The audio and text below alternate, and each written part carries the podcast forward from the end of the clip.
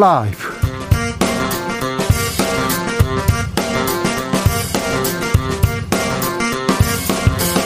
2022년 1월 10일 월요일입니다. 안녕하십니까. 주진우입니다.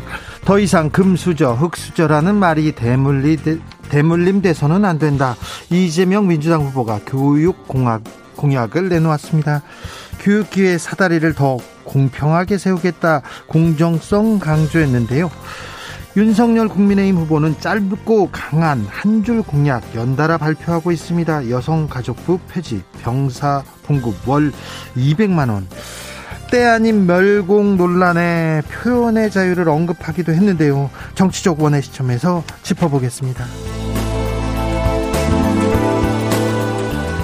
윤석열 후보 주춤한 사이에 안철수 바람 안풍 불고 있습니다. 지지율 상승세 뚜렷합니다. 목소리도 커지고 있습니다. 윤석열 후보에게는 병사 월급 200만 원이면 부사관 어쩔 건가 답해야 된다 이렇게 물었습니다. 이재용 후보의 이재명 후보의 재난지원금 공약에는 재난을 선거, 선거에 이용하지 말라고 맹 비난했습니다. 국민의힘과의 공동정부로는 불가능하다고 선을 그었는데요. 안철수 후보의 선거 전략 선대위 총괄 선대본부장 이태규 국민의당 의원에게 물어보겠습니다. 이한열 열사의 어머니 배은심 여사가 별세했습니다. 문재인 대통령은 이한열 열사와 배은심 여사의 희생이 대한민국 민주주의를 만들었다고 했습니다. 이재명 후보는 민주주의의 가치를 지키겠다. 윤석열 후보는 민주주의 회복으로 보답하겠다고 밝혔습니다. 1987년 아들 이한열의 죽음은 평범한 어머니를 거리의 어머니로 35년간 살게 만들어 놓았습니다. 민주화의 어머니로 기록될 배은심 여사의 일생 김은지 기자와 함께 기억하고 추모하는 시간 가져보겠습니다. 나비처럼 날아 벌처럼 쏜다. 여기는 주진우 라이브입니다. 오늘도 자중차에 겸손하고 진정성 있게 여러분과 함께 하겠습니다. 0290님 정용진 부회장의 멸치콩 후유증 중국 소비자들 코로나로 인해 힘든데 엎친 데 덮 친격입니다. 신라호텔, LG 건강, 아모레퍼시픽 등 지압하고 내려가고 있어요. 개미들은 무슨 죄입니까? 이렇게 얘기합니다. 중국 소비지들 되게 어렵다고 하는데 이 논란은 언제까지 가는지 때 아닌 멸공 논란에 대해서도 좀 생각해 보는 시간 갖겠습니다. 여야 대선 주자들 공약 내놓고 있습니다. 피부에 와닿는 공약 너무 좋다 이런 반응도 있고요. 아이고 이거 뜬구름 잡기 아니냐 이런 비판도 있습니다. 대선 공약들 어떻게 보고 계십니까? 아 이런 공약은 좋았어요. 얘기해 주십시오. 그리고 여러분이 원하는 공약 있으면 보내주십시오. 샵 9730 짧은 문자 50원, 긴 문자는 100원입니다. 콩으로 보내시면 무료입니다. 그럼 주진우 라이브 시작하겠습니다.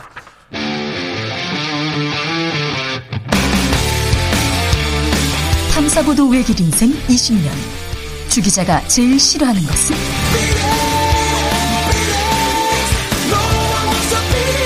이 세상에서 비리와 부리가 사라지는 그날까지 오늘도 흔들림 없이 주진우 라이브와 함께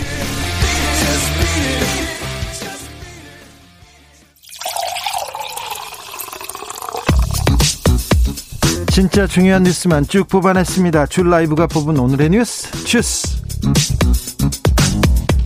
정상근 기자 어서 오세요. 네, 안녕하십니까? 주말 잘 보내셨습니까? 네, 잘 보내고 왔습니다. 네, 0798님, 주 기자님 22년도에도 한결같은 주 기자님의 버벅거림 정겹습니다. 네, 아유, 죄송합니다. 징그럽습니다. 그런 줄 알고 제가 가슴이 출렁했는데요. 네, 더 노력하겠습니다. 올해는 좀 나아져야 될 텐데 더 노력하고 노력하는 그런 네, 주 기자가 되겠습니다. 코로나 상황 살펴볼까요? 네, 오늘 코로나19 신규 확진자 수는 3,007명입니다. 네. 어제보다 366명 적고요. 지난주 월요일에 발표된 확진자 수에 비교하면 118명이 적습니다. 위중증 환자 수는 786명으로 34일 만에 700명대로 떨어졌고요. 중증 병상 가동률도 40%대로 내려왔습니다. 이제 충분히 여유가 있습니다. 네, 사망자는 34명이 나왔고 지난 주말 사이 누적 사망자는 6천 명을 넘었습니다. 네. 치명률은 0.91%까지 올라갔습니다. 그런데요, 확진자 중에 해외 유입 확진자 많더라고요. 네, 그제 210명, 어제 236명, 그리고 오늘은 239명입니다. 연일 200명이 넘는 해외 유입 확진자가 나오고 있는데요. 이 청해부대 대원 300여 명이 한꺼번에 해외 유입 확진자로 잡힌 이후 가장 많은 수의 해외 유입 확진자가 나오고 있습니다. 어, 그만큼 전 세계적인 코로나19 확산세가 심각하다라는 의미인데요. 아, 맞아요. 네, 지난주 전 세계 코로나 확진자가 전주 대비해서 71%나 증가했고요. 이 미국과 영국은 오미크론 점유율이 95%를 넘었습니다. 미국은 뭐 하루에 60만 명, 70만 명, 100만 명 왔다 갔다 합니다. 영국에도 수만 명씩 나오고 있습니다. 네, 프랑스도 30만 명을 연일 넘고 있는데요. 네. 우리나라도 오미크론 검출률이 지난주에 12.5%까지 올라가서 정부는 한두 달 안에 오미크론이 우세종이 될 가능성이 있다라고 밝혔습니다. 어, 그러면서 많은 사람들이 오가게 될 설 연휴가 분수령이라고 진단했고요.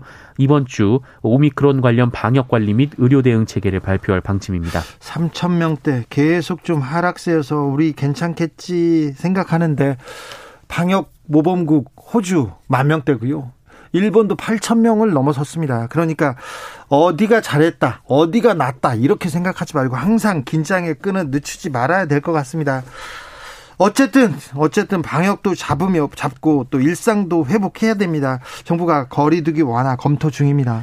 네, 정부는 이번 주 사적 모임 인원 4인 제한 그리고 식당 카페 오후 9시 영업 종료 등 이 사회적 거리두기 조치를 완화하는 방안을 검토할 예정입니다. 어, 이번 주 수요일에 열리는 일상회복 지원위원회 회의를 통해서 논의가 이루어질 것으로 보이는데요. 어, 정부는 거리두기 조치가 방역 패스 조치보다 훨씬 큰 피해를 야기한다라고 밝혔습니다. 어, 다만 방역 패스에 대해서는 사회적 거리두기를 대신해 유행을 통제할 수 있는 중요한 방역 수단이라면서 필요성을 거듭 강조했습니다. 네, 효과를 또 보고 있지 않습니까? 네, 그러면서 덴마크가 지난해 9월에 이 방역 패스를 해제했다가 코로나19가 재유행하자 11월에 방역 패스를 재개하고 어, 이스라엘은 지난해 10월 이 방역 패스 제도를 강화해서 확진자가 감소했다라고 밝혔습니다. 오늘부터 백화점 대형마트 방역 패스 적용됩니다. 네, 접종할 여자가 아닌 경우 48시간 내에 발급받은 PCR 음성 확인서가 있어야 이 대형마트 등에 출입을 할 수가 있게 됩니다. 아, 다만 16일까지는 계도 기간이고요. 적발돼도 과태료를 내지 않습니다.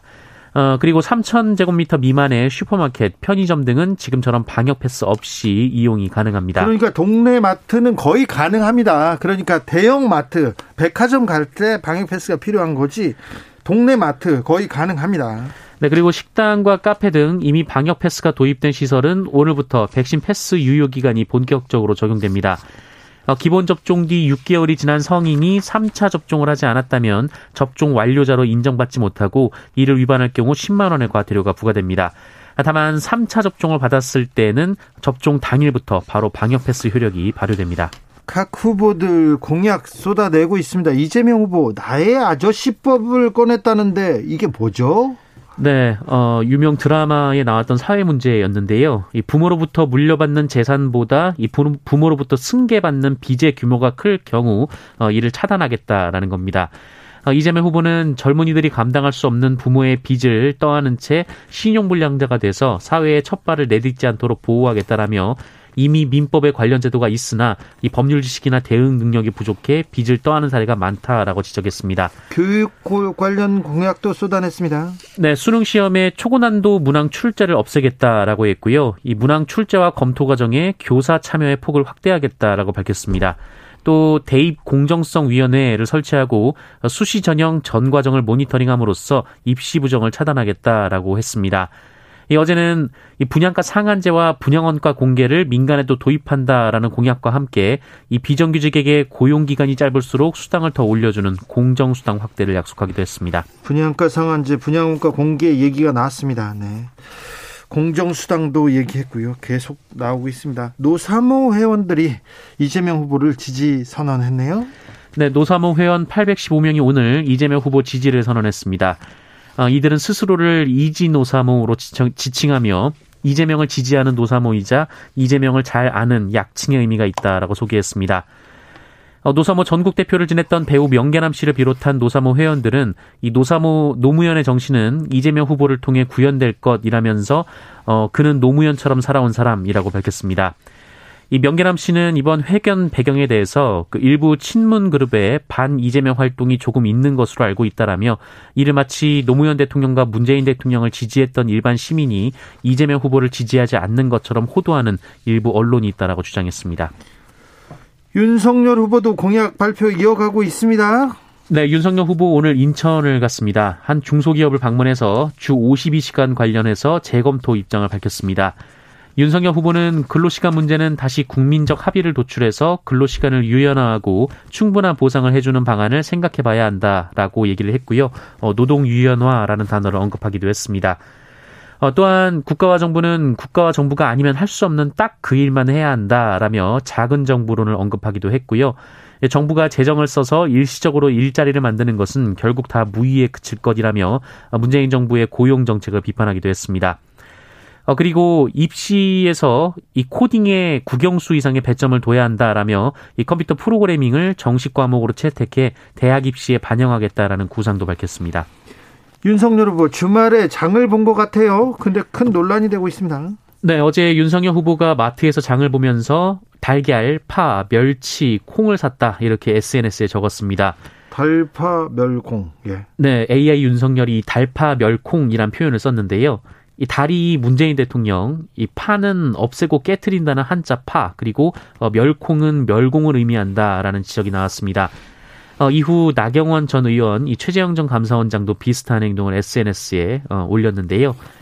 어, 정용진 신세계그룹 부회장이 얼마 전 SNS에 멸공이란 단어를 썼다가 인스타그램으로부터 삭제된 것이 논란에 된 것에 대한 응원 차원으로 보이는데 다만 정용진 부회장이 중국 관련 기사를 이후에 링크하면서 멸공이란 단어를 썼기 때문에 이 정치권에서 이를 언급하는 것이 외교적으로 부적절하다라는 지적도 나왔습니다. 네. 아, 또한 그 워낙 오래된 냉전 시대 용어기 때문에 이 민주당은 구시대적 색깔론 일배 논리라고 비판하기도 하고 있습니다. 어, 이에 대해 윤석열 후보가 기자들로부터 질문을 받았는데요. 가까운 마트에 가서 필요한 물건을 그냥 산 것뿐이다라면서 이 멸치 육수를 많이 내먹기 때문에 멸치를 자주 사는 편이고 또 아침에 콩국을 많이 먹기 때문에 콩도 늘 사는 품목 중 하나다라고 말했습니다. 그래서 멸콩이 우연히 나왔다고요? 이렇게 나왔다고요?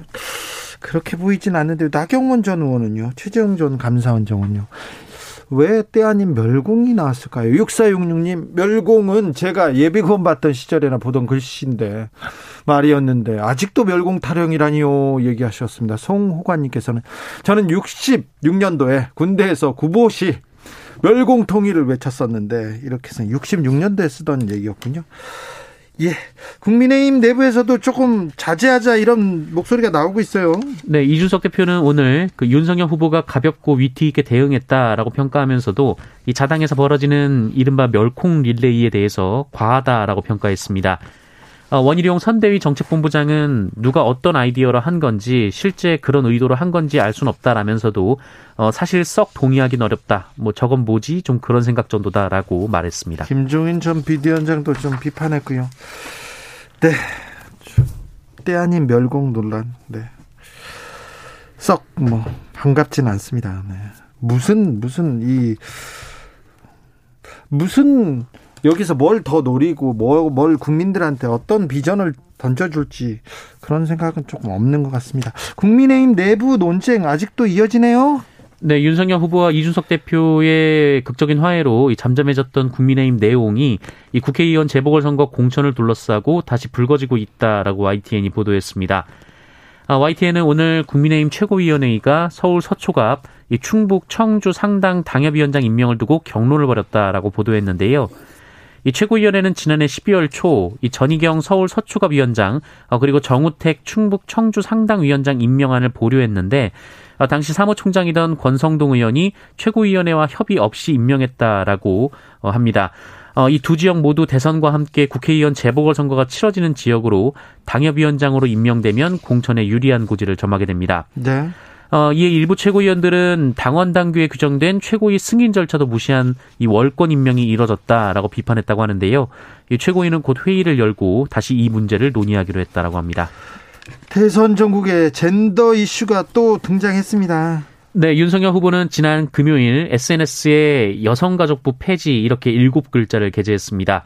앞서 윤석열 후보는 여성가족부를 양성평등가족부 형태로 개편하는 방향의 공약을 내놓은 바 있는데요. 어, 아예 폐지하는 방향으로 튼 것으로 보입니다. 이거 이준석 스타일인데 윤석열의 이준석 스타일 성공할 수 있을까요? 네, 이준석 대표는 여성가족부 폐지는 당의 주요 의사 결정권자들이 공유하고 있는 생각이라고 말했는데요. 예, 하지만 원희룡 정책본부장은 이런 공약을 내는 것을 전혀 몰랐다라고 말을 하기도 했습니다. 네, 정책 책임자는 원희룡 본부장인데요. 아무튼 담요를 이렇게 가, 가른다. 갈라서 그 한쪽에다 한쪽 표를 원한다. 이게 좋은 정책일까요? 이재명 후보도 뭐 입장을 냈어요. 이재명 후보는 지난 7일 여성 인권, 이 페미니즘 등을 다루는 유튜브 채널 다페이스에 출연하는 데 이어서 9일에는 이 마포구 카페에서 청년들과 만나 이 페미니즘도 더 나은 세상을 만들기 위한 노력이다라고 말했습니다. 어, 민주당은 윤석열 후보의 행보를 성별 갈라치기로 규정하고 논쟁에 뛰어들지 않겠다라고 밝혔는데요.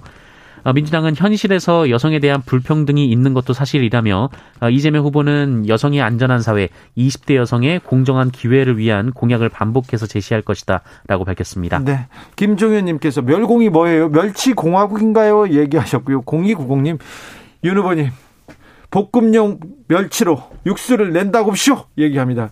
아, 윤 후보가 조림용 멸치를 들고 사진을 찍었는데 네. 어, 볶음용 멸치로 육수를 만드는 건 좀 이거는 맛은 이건 아니죠. 네, 요리를 잘 하시는 분이 왜 그러십니까? 네. 안철수 후보 아, 요새 안풍이 심상치 않다고 지금 얼굴이 굉장히 항상 웃고 다니시더라고요. 그런데 공동 정부론 선 그었습니다. 국민의힘한테 일단 선 그었어요. 네, 국민의힘 일각에서 이 국민의당 안철수 후보와의 단일화를 위해 어, 이른바 공동정부 얘기가 나오고 있습니다. 어, 윤석열 대통령, 안철수 국무총리 구상인데요. 네. 어, 하지만 이에 대해 국민의당 권은희 원내대표는 이 제도적으로도 현실적으로도 맞지 않고 안철수 정부가 추구하는 방향과도 맞지 않다라고 일축했습니다. 어, 권은희 원내대표는 국민의힘에서 나오는 공동정부론이나 더불어민주당의 연립정부 모두 대통령제 하에서 제도적으로 성립될 수 없는 개념이라고 주장했고요. 어, 더욱이 안철수 정부는 미래에 대한 식견을 가진 전문가 중심으로 기존 정치인에 대한 인재 영입은 제한적일 수밖에 없다라고 밝혔습니다. 이 부분은 잠시 후에 이태규 국민의당 의원한테 자세히 물어보겠습니다. 음, 한전이 김다운 씨 사망 사고에 대해서 이제서야 사과했습니다. 네, 작업 중 2만 2천 볼트에 감전돼 숨진 고 김다운 씨의 사망 사고에 대해서 한국전력 정승일 사장이 어제 공식 사과했습니다. 사고가 난 지 66일이나 지나서였습니다. 어, 한전은 그동안 고인의 사망이 한전과 무관하다라는 식으로 언론 보도에 대응해 왔는데요. 얼마 전에 장관이 직접 전화해서 문제가 있다고 얘기했었죠. 그래서 네. 조금이라도 바꾸겠다고 이제서야 사과를 했네요. 그렇습니다. 정승희 사장은 전류가 흐르는 전선을 직접 만지는 직접 활선 작업을 즉시 퇴출하고 어, 전기를 끊고 작업하는 이 정전후 방, 작업 방식을 확대하기로 했습니다. 이한열 열사의 어머니 배은심 여사가 별세했습니다. 네, 1987년 6월 반독재 시위에 참여했다 최루탄에 맞아 숨진 이한열 열사의 모친 배은심 여사가 향년 82세로 별세했습니다. 아, 6월에 어머니로 대해서, 불린 고인이었습니다. 그렇죠. 이 부분에 대해서는 잠시 후에 김은지 기자 자세히 추모하는 시간을 갖자 보겠습니다. 건조 오징어를 신발로 밟아서 밟아서 폈다고요? 그런 업체가 있어요? 네, 영상이 꽤 논란이 됐었는데요. 이 식품업체 작업자가 건조 오징어를 신발로 밟아서 펴는 영상이었습니다. 아이고. 어, 식품의약품안전처가 오늘 해당 업체를 찾아서 관할 관청에 행정 처분을 의뢰했다고 그래서 밝혔습니다. 해, 당 업체가 누굽니까? 뭡니까? 네, 경북 영덕군 강구면에 위치한 주식회사 농어촌 푸드 이미 확인이 됐습니다. 네. 아, 뿐만 아니라 위생모 마스크, 작업장 청결 불량 등 여러 사항이 적발됐다라고 합니다. 오징어 게임의 배우였죠. 깐부 배우 오영수 씨가 골든글로브에서 연기상을 받았습니다. 네, TV 부문 남우조연상입니다. 예, 한국계 배우인 샌드라 오 그리고 아콰피나가 연기상을 받은 적은 있습니다만 예, 한국 국적의 배우가 골든글로브 시상식에서 상을 받은 것 자체가 이번이 처음입니다. 후보로 올라간 것도 이번이 처음이에요. 네, 이정재 씨도 나무 주연상 후보에 올랐는데요. 아쉽게 네. 불발이 됐습니다. 주스 정상근 기자 함께했습니다. 감사합니다. 고맙습니다. 여러분의 공약은 뭔가요? 물어봤더니 계속 공약, 어우, 좋은 공약도 쏟아집니다. 0655님, 주 기자님, 자동세, 자, 자동차세 개편요. 수입차들이요, 1억씩 하는데 배기량이 낮아서 소나타 정도 세금만 내더군요. 이런 건 대선 공약에서 꼭 필요해 보입니다. 얘기하셨고, 0458님, 절실한 정책 공약. 국민연금 개혁이요. 국민연금에 대한 개혁. 아, 이거 많은 얘기는 나오는데 좀 어, 이번 대선 네, 공약에서 공약 경쟁에서 이 부분에 대한 경쟁도 좀 보고 싶습니다. 0316님 노상방뇨 금연 지역 위반, 주정차 위반 등 경범죄 처벌 좀 제대로 하는 법안 만들어 주세요. 너무 많아요. 노상방뇨 누가 많이 아닙니까? 아, 이거 막아야죠. 네. 7718님, 청년들만 사는 세상 아닙니다. 노인 복지 공약도 해 주세요. 김한길 님, 정년 퇴직하는 사람들 위한 공약도 부탁드려요. 아, 이렇게 생각하시는 분들이 많습니다. 그러니까 노인 그리고 정년 퇴직자들을 위한 좀 아, 공약 부탁드리겠습니다. 5500님, 안녕하세요, 주 기자님. 진행이 너무 정겨운 것 같습니다. 저는 네 저처럼 말 못하는 진행자도 하나는 좀 있어야죠. 네 저는 KBS 일라디오 방송만 청취합니다. 특히 주 기자님 방송 어, 5시부터 7시까지 꼭 듣고요.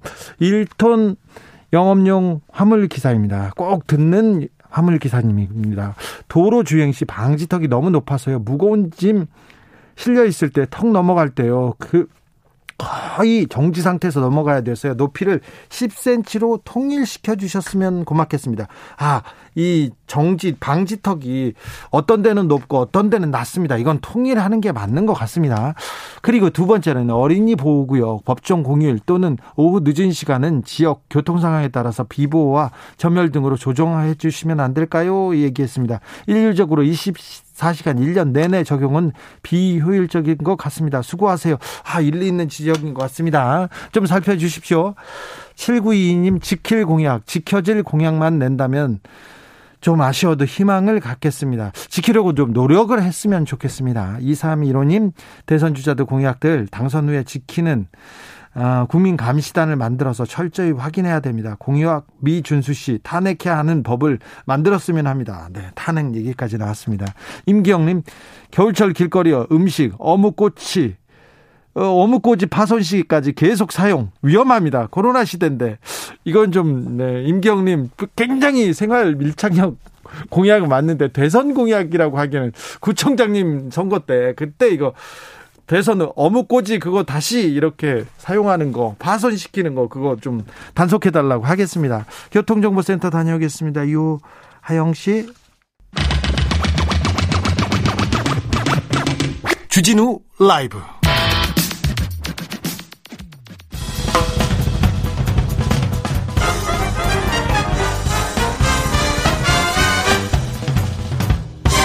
훅 인터뷰. 모두를 위한 모두를 향한 모두의 궁금증 흑 인터뷰 대선 두 달 남았습니다. 대선 두 달 앞두고 안풍 안철수 바람 불고 있습니다.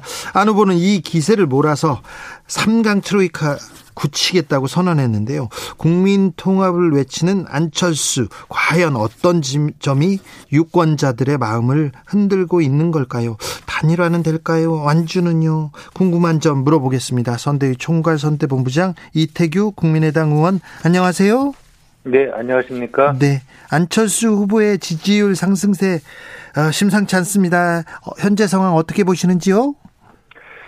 그 지난 이제 주말에 이제 충청도를 좀 다녀오셨는데요. 네. 예, 거기에서도 뭐 굉장히 현장 열기가 뜨거웠습니다. 네. 예, 그런데 이제 이게 아직 뭐 여론조사 지표상까지 이렇게 아, 반영되고 있지는 못하고 있거든요. 아직 더 올라간다 그 얘기 하시려고 그러는 거야? 저는 뭐 지금 이제 안철수 후보의 지지율을 중도와 2030이 이렇게 끌고 가는데 네. 예, 여기에 이제 보수가 여기에 공감하지만 네. 아직까지는 이제 그 지지율까지는 이렇게 어, 옮겨가지는 않는 것 같아요. 그래서 예. 조금 더 시간을 좀 봐야 될 것 같고 그렇기 때문에 이제 상승 기류는 맞지만 이제 다자구도에서 이제 절대치는 아직 낮거든요. 네. 또 단일 후보 지지도도 높지만 사실 충성도가 확인되고 있지 않아서 네. 저희 캠프에서는 아직 현재 상황을 좀 신중하게 네. 예, 민심의 추이를 지켜보고 있다 이렇게 좀 말씀드리겠습니다. 전략통 이태기 의원한테 물어보겠습니다. 그러면 지지율이 얼마 설 때까지 설 때까지 어느 정도 수준까지 갈 거라고 보십니까? 저는 저희가 뭐 그거 민심이 어떻게 결정하시는 저희가 알 수 없지 않습니까? 네. 저희가 이제 바람이 있다면 네. 이제 어, 저희가 15%를 좀 안정적으로 돌파해서 아, 10% 후반대를 좀 가면 네. 아, 저는 양당 아, 이 구도에 큰 파열음을 낼 수 있다 이렇게 보고 있습니다. 네, 아, 윤석열 후보를 금방 따라잡을 거다 이런 얘기는 안 하시는군요. 자, 안철수 후보의 상승세 어떤 이유들이 있다고 보세요? 어, 무엇이 지금 안철수 바람을 불게 합니까?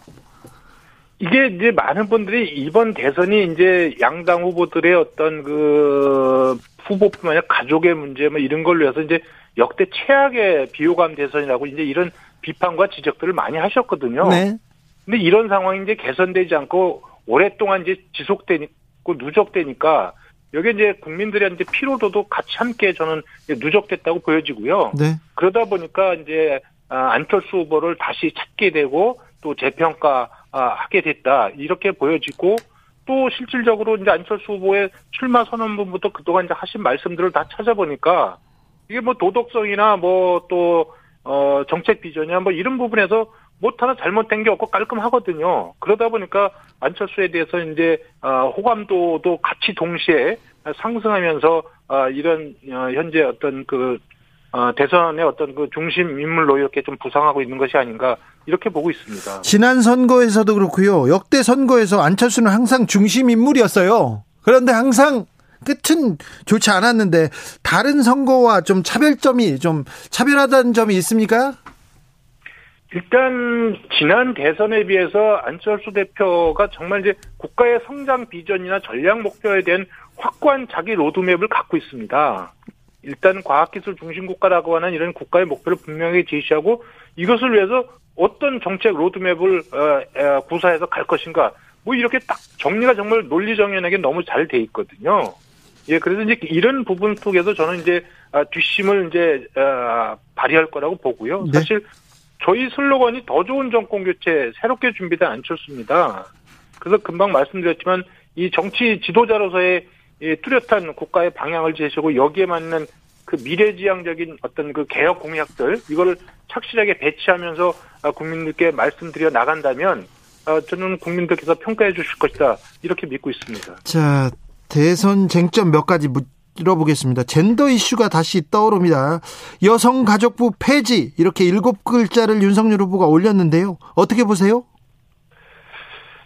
저희도 여성가족부의 개편에는 뭐 찬성하는 거고요. 이미 지난 2017년도에도 여성가족부를 개혁하겠다고 이미 공약을 내건 적이 있습니다. 그래서 일단 현재 여가부의 기능, 제 기능과 역할에 대해서 문제가 있지만 좀 전 제1야당이면 제1야당답게 조금 이 아, 정부 조직 개편을 좀 종합적인 차원에서 좀 접근해서 좀 그랜드 디자인을 좀 제시하면 어떻겠냐 이런 아쉬움이 있어요. 이렇게 단편적으로 하지 말고 왜냐하면 이 여가부를 없애버리면 사실 대체 부서도 고민을 해야 되는 거거든요. 그러면 네. 국민들께 공약을 말씀드린다면 그 대체 부서까지 고민을 하고 또 그 기능과 역할을 어떻게 재조정할 것인가 최소한 여기까지는 말씀을 하셔야 되는데 이것이 그냥 일곱 글자 그냥 하나 뚝 던져버리는 거 이건 굉장히 무책임하다고 생각이 들어요. 네. 자, 멸공 논란에 대해서는 어떻게 보시는지요? 저는 뭐 자세히는 못 봤습니다. 그게 이제 뭐 지명도가 있는 분이 뭐 그런 말을 해서 왜 개인의 의사 표현에 대해서 난 정치권까지 거기서 왈가불가 하는지 저는 이해가 잘 안 되고요. 네. 그 국민의힘이 무슨 멸공 챌린지인가 이런 네. 걸 한다고 들었는데 네. 저는 지금 그거 할 때가 아니고요. 네. 그 정권 교체 챌린지나 이런 거를 해야죠. 제1야당이라면. 네네. 좀 답답합니다. 알겠습니다. 저기 이재명 후보의 탈모약 공약은요? 지금 문재인 케어 때문에 지금 한 2년, 3년 안에 그 건강보험 그 적립금이 고갈된다 지금 이런 위기에 빠져 있습니다. 네. 그런데 여기서 그런 거 생각 안 하고 또 이렇게 표만을 노리고 이렇게 한다는 건 정말 아주 전형적인 포퓰리즘이거든요. 네. 아니 이 탈모 때문에 고민하시는 분 많지만 우리가 건보 조정의 우선순위를 따져본다면 이게 암이나 치매나 증증 환자 이분들 먼저 챙겨야 되거든요. 네. 이분들은 가족 환자 개인의 문제뿐만 아니라 가족 전체가 고통받고 있잖아요. 네. 그래서 이런 부분들 먼저 해야지. 그리고 이 탈모 치료는 제가 든 카피하게 약간이나라는 그 대안 정책 대안이 있습니다. 그러면 그런 것을 좀 찾아야지. 무조건 이거 곡간 털어먹고 네. 또 아니면 빚내자 아, 이런 정치 좀 안 하셨으면 좋겠어요. 알겠습니다. 대안을 가지고 있군요. 국민의 당에서는요. 네. 자.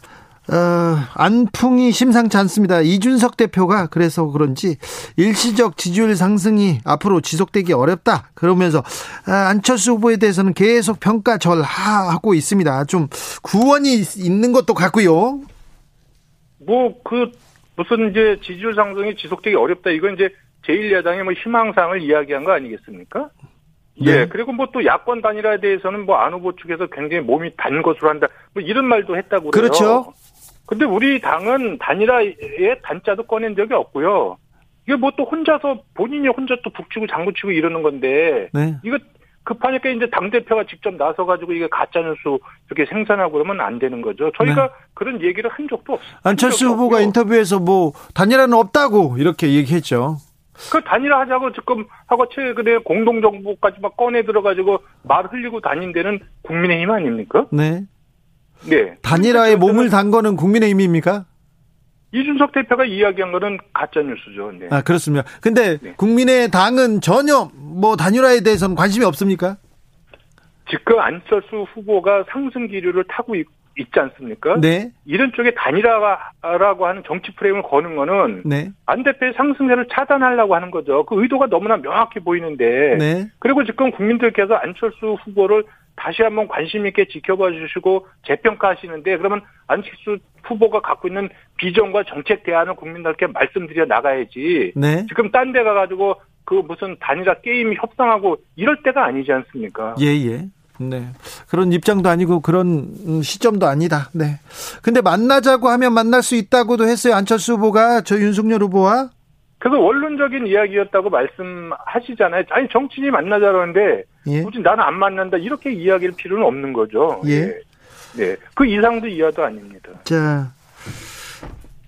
후 단일화될 경우 당선 가능성이 높아진다 이런 여론조사가 계속 나오고 있어요. 안철수 후보로 단일화될 경우? 그거는 그 그런 지표를 제가 뭐 한두 개 봤는데요. 네. 결국은 지금 국민들이 봤을 적에 확장성이 크다. 윤석열 후보에 비해서 이거를 이제 그 지표가 입증해 주는 거거든요. 그러니까 예. 지금 만약에 단일 후보가 됐을 적에 단일 후보가 됐을 지금 정권 교체의 그 열망이 한 50% 내외 뭐 이렇게 좀 보여지는 거 거거든요. 네. 예, 이걸 온전하게 다 담아낼 수 있는 그릇이 누구냐. 여기에 대해서 유권자들이 저는 이제 평가해주고 계신다. 그렇게 이해합니다. 국민의힘 지지자들이 국민의힘에서 안철수로 정권 교체 가능성이 높다. 그러면서 안철수 후보를 이렇게 지지해 줄 수 있을까요? 그거는 뭐 저희는 좀 지켜봐야 되겠지만 저희의 기본 어그 득표 기조가 일단 중도와 2030의 지지를 확실하게 해서 확장성을 강력하게 부각시킨 다음에 그 정말 정권 교체에 확실한 대안이다 이거를 부각시켜서 보수의 공감과 지지를 견인하겠다는 생각을 갖고 있거든요. 네. 사실 지금 지난 서울시장 선거 때 안철수 후보가 굉장히 많은 그 공을 들여서 사실 국민의힘 후보가 서울시장에서 압도적으로 당선되지 않습니까? 예. 거기에 대해서 고마워하시는 분들이 굉장히 많이 계시고요. 네. 아마 지금 그 국민의힘 지지층이나 보수층에서 자기가 1인 2표를 행사할 수 있다면 그게 윤석열 후보와 안철수 후보한테 각각 하나씩 줬을 겁니다. 다만 한 표밖에 행사를 못하니까 아마 그 우선순위에서 지금 윤석열 후보가 앞에 있다고 보여지지만 결국은 확장성의 문제나 뭐 이런 거를 따지게 되면 그 순위가 저는 바뀔 수 있다 이렇게 봅니다. 어, 가정입니다. 윤석열 후보의 당선을 위해서 이번에도 조력자 역할을 할 수도 있습니까? 안철수 후보는 안철수의 이름으로 정권 교체하겠다고 분명하게 말씀드린 바 있습니다. 아, 알겠습니다. 안철수 후보 대통령 감입니까? 옆에서 보면? 대통령 감이라고 저는 생각을 합니다. 저는 그 도덕성, 또 미래에 대한 통찰력, 또 국가의 어떤 성장 비전과 전략 목표, 또 과학기술의 이해, 뭐 이런 부분에서는 저는 양당 후보가 저는 따라올 수 없다고 생각합니다. 윤석열 후보와 비교해서는 또 안철수가 이 점이 낫다. 뭐가 낫습니까? 아무래도 뭐 지금 윤 후보께서 제일 이제 저기 그 지지율 하락을 촉발한 부분이 결국은 이제 뭐 본인의 어떤 그 뭐 실언 문제라든가 또 가정 문제라든가 이런 거가 아주 제일 크지 않겠습니까? 예. 예, 그런 부분에서 이제 안철수 후보는 비교할 수 없을 정도로 거의 어, 완벽성을 갖고 있다고 봐야 되겠죠. 네. 아, 뭐 그 정도면 된 거 아니겠습니까? 알겠습니다. 안철수 후보는 TV 토론 많이 하자 여기에 공감하시나요? 네, 그건 뭐 얼마든지 예, 거기에 저 응하시겠다고 하, 고 있습니다. 토론도 자신 있습니까? 안철수 후보가 말을 잘하는 후보는 아닙니다. 예, 근데 지금 저는 시대와 대중들이 요구하는 거는 말 잘하는 해설사가 아니고요. 네. 일 잘하는 해결사를 원한다고 이렇게 저희들은 판단하고 있고요. 그래서 네. 지난 서울시장 선거 때 그 토론에서도 네. 그런 부분을 저는 충분하게 보여드렸다고 생각을 하고요. 이번에 예. 그 TV 토론이 열리면 네. 정말 일 잘하는 해결사의 모습을 잘 보여드릴 수 있다. 아, 이렇게 생각하고 있습니다. 네. MB 아바타입니까? 갑철수입니까? 그런, 그런 단어가 워낙 좀 선명하게 남아 있다는 사람도 있는데, 이번에는 또 안철수가 비전과 정책을 보여주겠죠? 그거 이제 그 당시에 얼마나 야비하고 비열하게 그렇게 했으면 그런 질문까지 했겠습니까? 안 후보가. 그러나, 네. 그런 부분들이 소통하는 과정에서 유권자한테 오해를 살 수 있기 때문에, 네. 이제 그런 부분이 아니고, 미래의 비전과 정책에 대해서 차분하게 안철수 후보가 갖고 있는 부분을 좀 말씀드려 아, 나가겠다. 이것이 TV 토론의 어떤 기본 어, 전략이다. 알겠습니다. 3007님이 야권 분열로 한참 시끄러워지겠네요. 얘기합니다. 단일화 압박이 점점 커질 것 같습니다. 특별히 국민의힘에서 안철수 후보를 이렇게 계속 압박할 텐데 안철수 후보 자신만의 길을 어, 당당히 걸어갑니까? 묵묵하게 자기 길을 가는 것이 저는 그 안철수 후보에 관심을 가져주시고 재평가해 주시는 국민들에 대한 예의라고 저는 생각을 합니다. 네. 알겠습니다. 예, 예. 그렇기 때문에 네. 지금 자꾸 이 안철수 후보를 단일화 프레임에 가두려고 하면 네.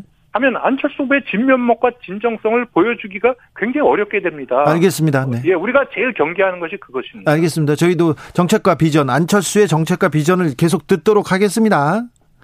네. 박보영님, 안 후보가 왜 상승기일까요? 안 후보 능력으로 올라간 건가요? 아니면 윤 후보가 답답해서 그 표가 이동한 건 아닐까요? 지금까지는 뭐 안 후보의 능력을 비전을 봤다는 것보다는 어, 윤석열 후보한테 실망한 사람이 다시 안 후보한테 갔다 이런 뭐 해석이 조금 어, 해석하는 사람들이 많습니다. 그 해석도 저는 일리가 있습니다. 그래서 네. 이제 그 그런 제1야당의 문제로 촉발된 외생 변수가 네. 아, 안철수라는 후보를 다시 보게 한 계기를 줬거든요. 네. 그렇지만 그 다시 봤을 적에 안철수 후보가 도덕성도 없고 준비도 안 돼 있으면 표가 그렇게 가겠습니까? 지지율이? 그렇지는 않습니다. 그게 다시 살펴보니까 안철수 후보가 굉장히 준비가 잘 돼 있구나. 이거를 지금 평가해주고 계시는 중이다. 저희는 그렇게 이해하고 있습니다. 알겠습니다. 이로님은 도덕성만으로 나라를 잘 이끌 수 있다면 얼마나 좋겠습니까? 안 후보님, 정치 외교 감각이 좀 많이 부족하다는 생각이 좀 듭니다. 이런 의견도 주셨어요. 조만간에 안철수 후보의 외교 안보와 국방 정책에 대해서만 말씀을 드릴 겁니다. 네. 예, 그래서 그것을 들으시면 정말 냉정하고 냉철하게 준비가 잘 돼 있구나. 이거를 아마 아실 수 있을 거라고 제가 그런 말씀을 좀 드립니다. 알겠습니다. 준비가 잘 되었습니까? 잘 돼가고 있습니다. 근데 정부를 꾸리려면 주변에 그 정책을 이렇게 입안하고 정책을 같이 좀 만들 사람들이 필요한데 사람들도 많이 와 있습니까? 지금 이제 물 들어오니까 네. 굉장히 많은 분들이 이제 또 도와주시겠다고 막 엄청나게 연락이 옵니다. 요즘에 네. 다시요. 네. 예, 연락이 오고요. 네. 또 이런 상황에서 이제 좋은 분들이 많이 이제 결합할 수 있다. 이렇게 생각을 하고 있습니다. 다만 네. 안철수 후보가 이렇게 상승자로 가고 계속해서 가게 되면 이건 이제 국민들께서 이 기존의 정치를 좀 깨내겠다고 하는 이제 그런 혁신 의지를 이제 표출하시는 거거든요. 그렇죠. 예, 거기에 맞게 저희들도 준비를 해나가면 예, 저희 작은 당이지만 내용은 정말 더 알차게 만들 수 있다. 이런 자신감이 있습니다. 자, 정권 교체 안철수로 해야 하는 이유 알려주십시오. 잘 아시겠지만 이 지금 시대가 우리 인류의 문명사의 원천이 과학혁명입니다. 앞으로 4차 혁명 시대에 있어서도 과학 혁명으로 나라와 민족이 먹고 살아야죠. 그렇게 네. 되면 과학 기술에 대한 이해가 없으면 현대 현대 사회에 있어서 리더가 꼭 과학 기술자일 필요는 없지만 적어도 과학 기술 전문가들을 하고 전문가들에게 정확하게 질문하고 답변을 들을 수 있는 정도의 교양과 기초 지식은 갖고 있어야 됩니다. 예. 지금 대통령 후보 중에 안철수 후보밖에 그런 분이 안 계시지 않습니까? 이준... 이건 우리의 생존이고 먹거리 미래의 먹거리와 직결된 문제입니다. 알겠습니다. 이준석 대표가 안 후보 지지율 이제 곧 빠지게 돼 있다. 단일화 단일화 꺼낼 이유도 없어진다 없어진다 이런 얘기 했던데요. 그거는 이제 지금 제1야당이 굉장히 조금 위기에 처해 있지 않습니까? 예. 예, 그러니까 이제 막 좀 내지르고 막 그러잖아요. 막 던지는 겁니까? 예, 예, 막 던지잖아요. 지금 무책임하게. 네. 예, 그래서 저는 안철수 후보의 지지율이 빠져야 본인들이 이제 반등의 계기를 찾을 거 아니겠습니까? 예. 그럼 뭐 제1야당 대표의 저는 뭐 당연한 희망사항이라고 봅니다. 희망사항. 예, 알겠습니다. 9741님 과학 토론합시다. 어 이것도 좋은 생각인 것 같습니다. 어, 안철수 선대위 얘기 들어봤습니다. 이태규 국민의당 의원 말씀 감사합니다. 네, 네. 고맙습니다. 네. 자자, 집중, 새해 기념, 그리고 청취율 조사 기간 겸 주진우 라이브에서 특별한 이벤트를 준비했습니다. 이름하여 전국민 소원지원금 프로젝트 주필리즘 주라 청취자이자 유권자인 여러분 정치인들에게 바라는 점을 보내주세요. 가장 멋진 소원을 보내주신 20분에게 5만원의 소원지원금을 전폭 지원해 드리도록 하겠습니다. 당첨자 발표는 1월 21일 전국민 소원지원금 주필리즘 많이 참여해주세요.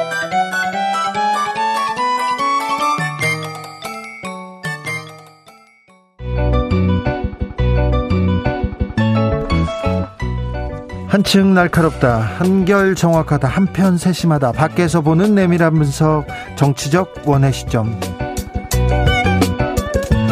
오늘의 정치권 상황 먼 외에서 더 정확하게 분석해 드립니다. 최민희 민주당 선대 미디어 특보단장 어서 오세요.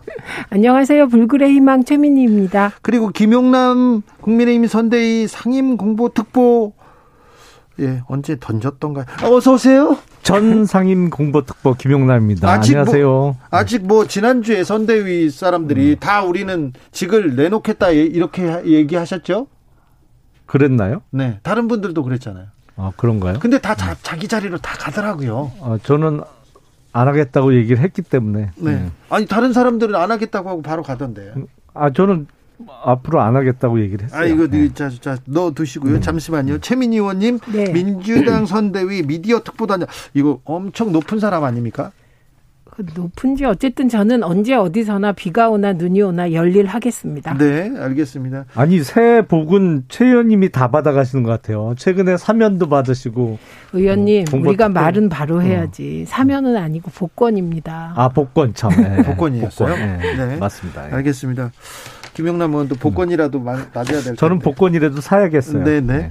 자, 김용남 의원님, 네. 음, 윤석열 후보가 SNS에 한 줄 공약 이렇게 연이어 올리고 있는데 어, 여성가족부 폐지, 이, 다른 거 뭐 계속 나오고 있는데 어떻게 보셨습니까? 그 그렇게 시작을 할 수는 있어요. 네. 예를 들어서 여성가족부 폐지, 뭐 임팩트는 있잖아요. 네. 근데 적어도 어 거기서 끝나면 안 되는 거죠. 그렇죠. 예.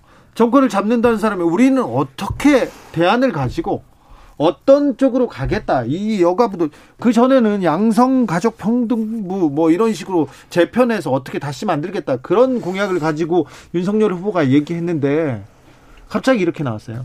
아니, 저는 평소에 지론이 그 정부 부처 개편과 관련해서 보건복지부가 지금 너무 비대하거든요. 네. 그래서 어, 보건 분야하고 복지 분야를 좀 떼어내서 보건은 지금 질병관리청하고 합쳐야 되고 복지부하고 여성가족부를 합치는 식으로 이제 정부 조직 개편 그 외에도 뭐 산업부하고 중소기업 벤처부에 합치는 것도 생각해 볼 수 있습니다만 그게 제 평소 지론이었는데 좀 아쉬운 거는 여성가족부 폐지라는 화두를 던졌으면 그 이어서 적어도 그 다음 날에는 뭐 앞으로 어떻게 하겠다, 어떤 이유, 이유에서 아, 이렇게 하고 또 전체적인 정부 조직 개편의 방향을 어, 이렇게 가져가겠다는 게 디테일한 부분이 나와야 되는데 크게 늦어져요. 그런 행정조직 개편 그런 좀 생각이 아니라 2030들 남성들한테 막 마음을 사겠다 던지겠다 이거 이준석 스타일인 것 같은데요. 최민희 의원님 어떻게 보셨어요? 우선 일곱 자 공약 발표하셨으면 이제 일곱 줄 설명을 할 때다. 어, 이렇게 봅니다. 그리고 설명을 했어요. 네. 그 이후에 추가로 나온 발언이 좀 더 생각해 보겠다가 하나 나왔고 그 다음에 남녀를 나누는 부처가 아니라 가족, 아동, 인권 감소, 인구 감소 등을 다루는 부처를 만들겠다. 이렇게 얘기를 했어요. 그러니까, 어, 저는 우선은 여성 가족부를 남녀를, 남녀를 나누는 부처라고 생각하고 계셨구나. 그게 깜짝 놀랐습니다. 그래서, 어, 이 부분에 대해서는 그 여성 가족부 폐지 일곱 자로 페북에 쓴 게 쌈박했죠. 그런데 이 세상 일이 쌈박한 게 어디 있습니까? 네, 그리고 어, 이것은 이준석 아바타라는 말이 나올 정도로 이준석 대표의 이대남을 겨냥한 젠더 갈라치기의 후보가 그냥 쫓아가고 있다. 이렇게 보이는 건 굉장히 문제라고 생각합니다. 그리고 만약에 어, 젠더 갈라치기 이대남 표심 흡수를 위한 그런 그 전략이 아니라면 이 부분은 저는 국민의힘에 묻고 싶어요. 이게 국민의힘 전체의 생각인가? 단, 당장의 원희룡 그 정책본부장도 나하고 상의도 없었다. 이렇게 얘기하지 않습니까? 근데 이렇게 후보가 이런 식으로 이 중요한 젠더 문제까지 포함한 예, 이런 문제를 이렇게 가볍게 던질 수 있는 건가 싶습니다. 그 아니 저도 앞서 말씀드린 대로 그 후속 조치가 있어야죠. 네, 당연히 네.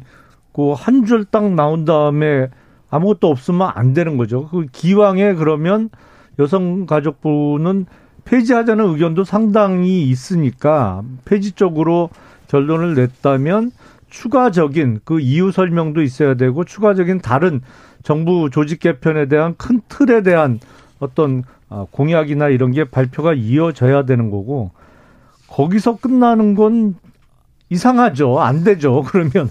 네, 뿐만 아니라 저는 그날 저녁이 정말 제 저한테는 이상한 밤이었습니다. 제1야당 후보가 여성가족부 폐지 딱 던지니까 심상정 후보가 여성가족부 확대 강화를 딱 또 페북에 던지셔요. 네.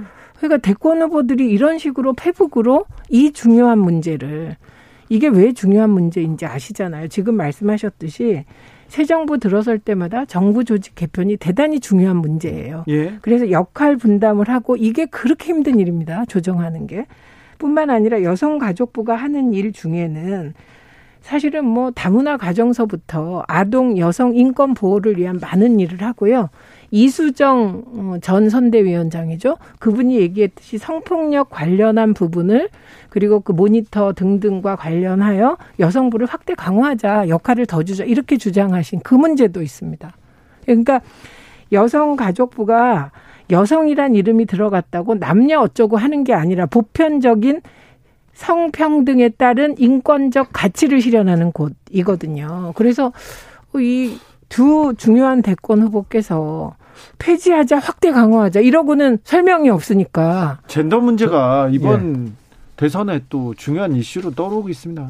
워낙 지금 2030 세대에서는 젠더 이슈가 다른 그 윗세대에서는 이해하지 이해하기 어려울 정도로 정말 첨예한 건 사실이니까요. 예. 그러다 보니까 이제 어떤 아 표심이라는 측면에서 젠더 이슈에 대해서 그 각 후보들이 다르게 접근을 하고 있는데 저는 기본적으로 여성가족부의 기능과 관련해서는 이게 상당 부분은 복지부하고 겹치고 또 상당 부분은 인권위원회의 기능하고 겹칩니다. 그리고 아 복지 지금은 이제 보건복지부입니다만 거기에 웬만한 실국 만도 못한 조직과 예산이 배정되어 있거든요. 여성가족부에서. 그래서 이걸 굳이 아, 부로 유지할 필요가 있나 뭐 이런 생각은 갖고 있어요. 근데 아무튼 토론이 길게 필요해 보이는 그런 주제입니다. 그렇죠. 그런, 그런 네. 거를 이렇게 일곱... 뭔가 설명이 계속 나와야 되는데 그게 안 나오니까 네, 답답해요. 그래서 저는 감히 음. 제안합니다. 네. 주진우 라이브에서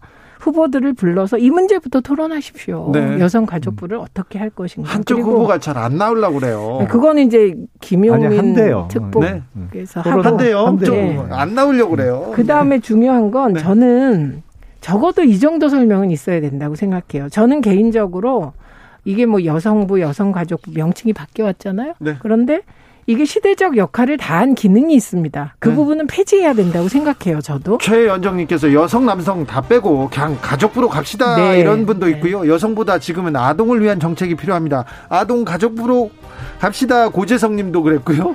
6171님은 여성부가 아무리 마음에 안 들어도 가족부는 어떡합니까? 그리고 여성가족부가 아닌 하던 역할을 대신할 부서가 마련되어 있나요? 다 이게 김용남 의원님도 지적한 대로인데 더 많은 토론, 더 깊은 고민이 필요한 것 같습니다. 2부에서는 우리 멸공, 아이고, 멸공 얘기도 해야 되는군요. 이 6시에 이어가겠습니다.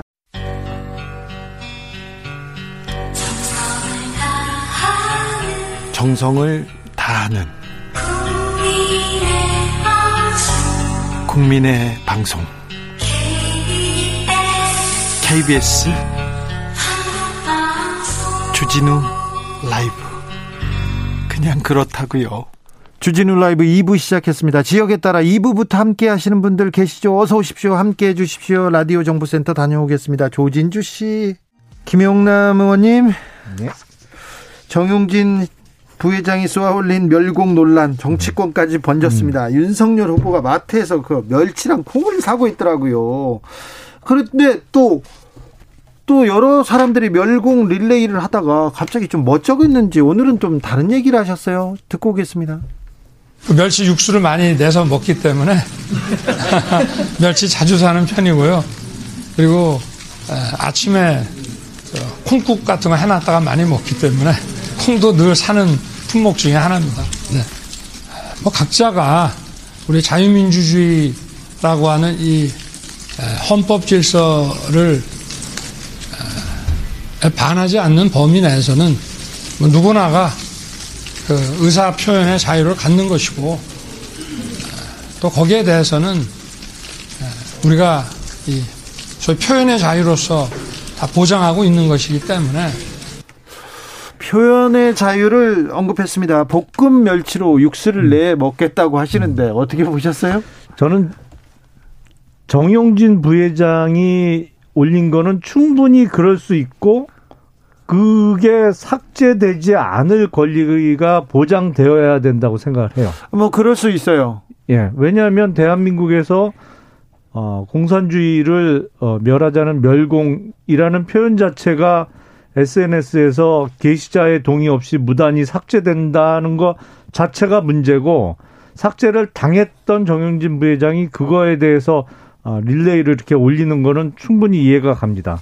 아, 그리고 이게 일종의 밈 현상이잖아요. 예, 예. 이거에 대해서 뭐 동조해서 이렇게 SNS에 퍼져 나가는 것도 아, 요새 흔히 볼 수 있는 현상이고 그럴 수 있어요. 근데 대선 주자로서 그 밈 현상에 올라타는 거는 이번 한 번으로 충분하고 앞으로는 안 했으면 좋겠습니다. 네. 그 우선 정영진 신세계 부회장 마음대로 하십시오 앞으로도. 다만 시장은 네. 이걸 오너 리스크로 받아들여서 주식이 당연하죠. 그룹 주식이 7% 떨어졌습니다. 만약 만약에 네. 정용진 부회장이 오너가 아니었으면 CEO였으면 직원이었으면요. 잘렸죠. 네, 아, 이 표현이 예. 아니 잘렸죠. 예, 잘렸습니다. 그리고 잘려야 될 일이라고 생각해요. 네. 그리고 이념의 시대가 끝난 게 이미 프레스트레이카 이후인데 네. 지금 멸공 멸공 하는 것도 사실은 자본가의 태도가 아니죠. 자본은 기본적으로 이익이 실현되는 곳이면 실용적으로 접근해야 되는데 이런 네. 이념형 이념형 그 자본가를 시장은 오너 리스크로 봤다. 이게 중요한 것 같고요. 예. 그 다음에 그 윤석열 후보께서는 표현의 자유 있죠. 근데 표현의 자유 아무데나 쓰시면 안 됩니다. 그 이어지는 AI 쪽으로 가서 달파 멸콩 이런 말 썼잖아요. 그 달파 멸콩이 일베에서 어떻게 쓰이는데요. 그리고 이 멸치 일베 용어입니까? 그게 일베식 용어입니다. 네. 그래서 굉장히 조심해야 돼요. 게다가 어, 중요한 게 여수멸치 이게 무슨 이게 호남 비하라 그래서 한때 문제가 돼서 이후로 사라졌던 걸 다시 살려낸 것이고요. 그리고 나경원 전 원내대표가 또 이걸 쫓아했어요. 예. 그런데 이분은 오늘 이게 뭐가 문제냐 민주당이 크게 만들었다. 뭘 민주당이 크게 만듭니까? 그래서 떠넘기기까지 무엇보다 시대착오적인 색깔론적 사고에 젖어 있구나. 그래서 진짜 멸공하시다가 공멸합니다. 저는 놀랍습니다. 지금 대한민국에서 공산주의에 반대한다는 자기 의사를 표시하면 안 된다? 그 전문 CEO 같으면 잘렸을 거다. 그리고 상장 주식 회사의 오너니까 주가 떨어질까봐 이런 거 하면 안 된다. 이게 오너 리스크다. 근데 오너 리스크 라는 말이 왜 나오는데요? 왜냐하면 공산주의에 반대한다는 개인 의사를 표명하면 의원님. 그 정용진 부회장이 어, 최대 주주로 있는 그 회사에 대해서 어떠한. 불이익이 가해지지 않을까 정권 차원에서 그러니까 이게 지금 대한민국 그 시스템이 정상적인지 의원님. 않은 거예요. 의원님. 정권이 그 정도로 어, 정치 권력이 너무 비대해지고 이게 적법하게 행사되지 않을 가능성에 대해서 많은 사람들이 우려를 표시하는 상황입니다. 그게 주가 하락으로 나타난 거죠. 의원님. 네. 반공과 멸공은 완전히 다른 개념입니다. 공산당에 반대한다, 공산주의에 반대한다, 반공이고요.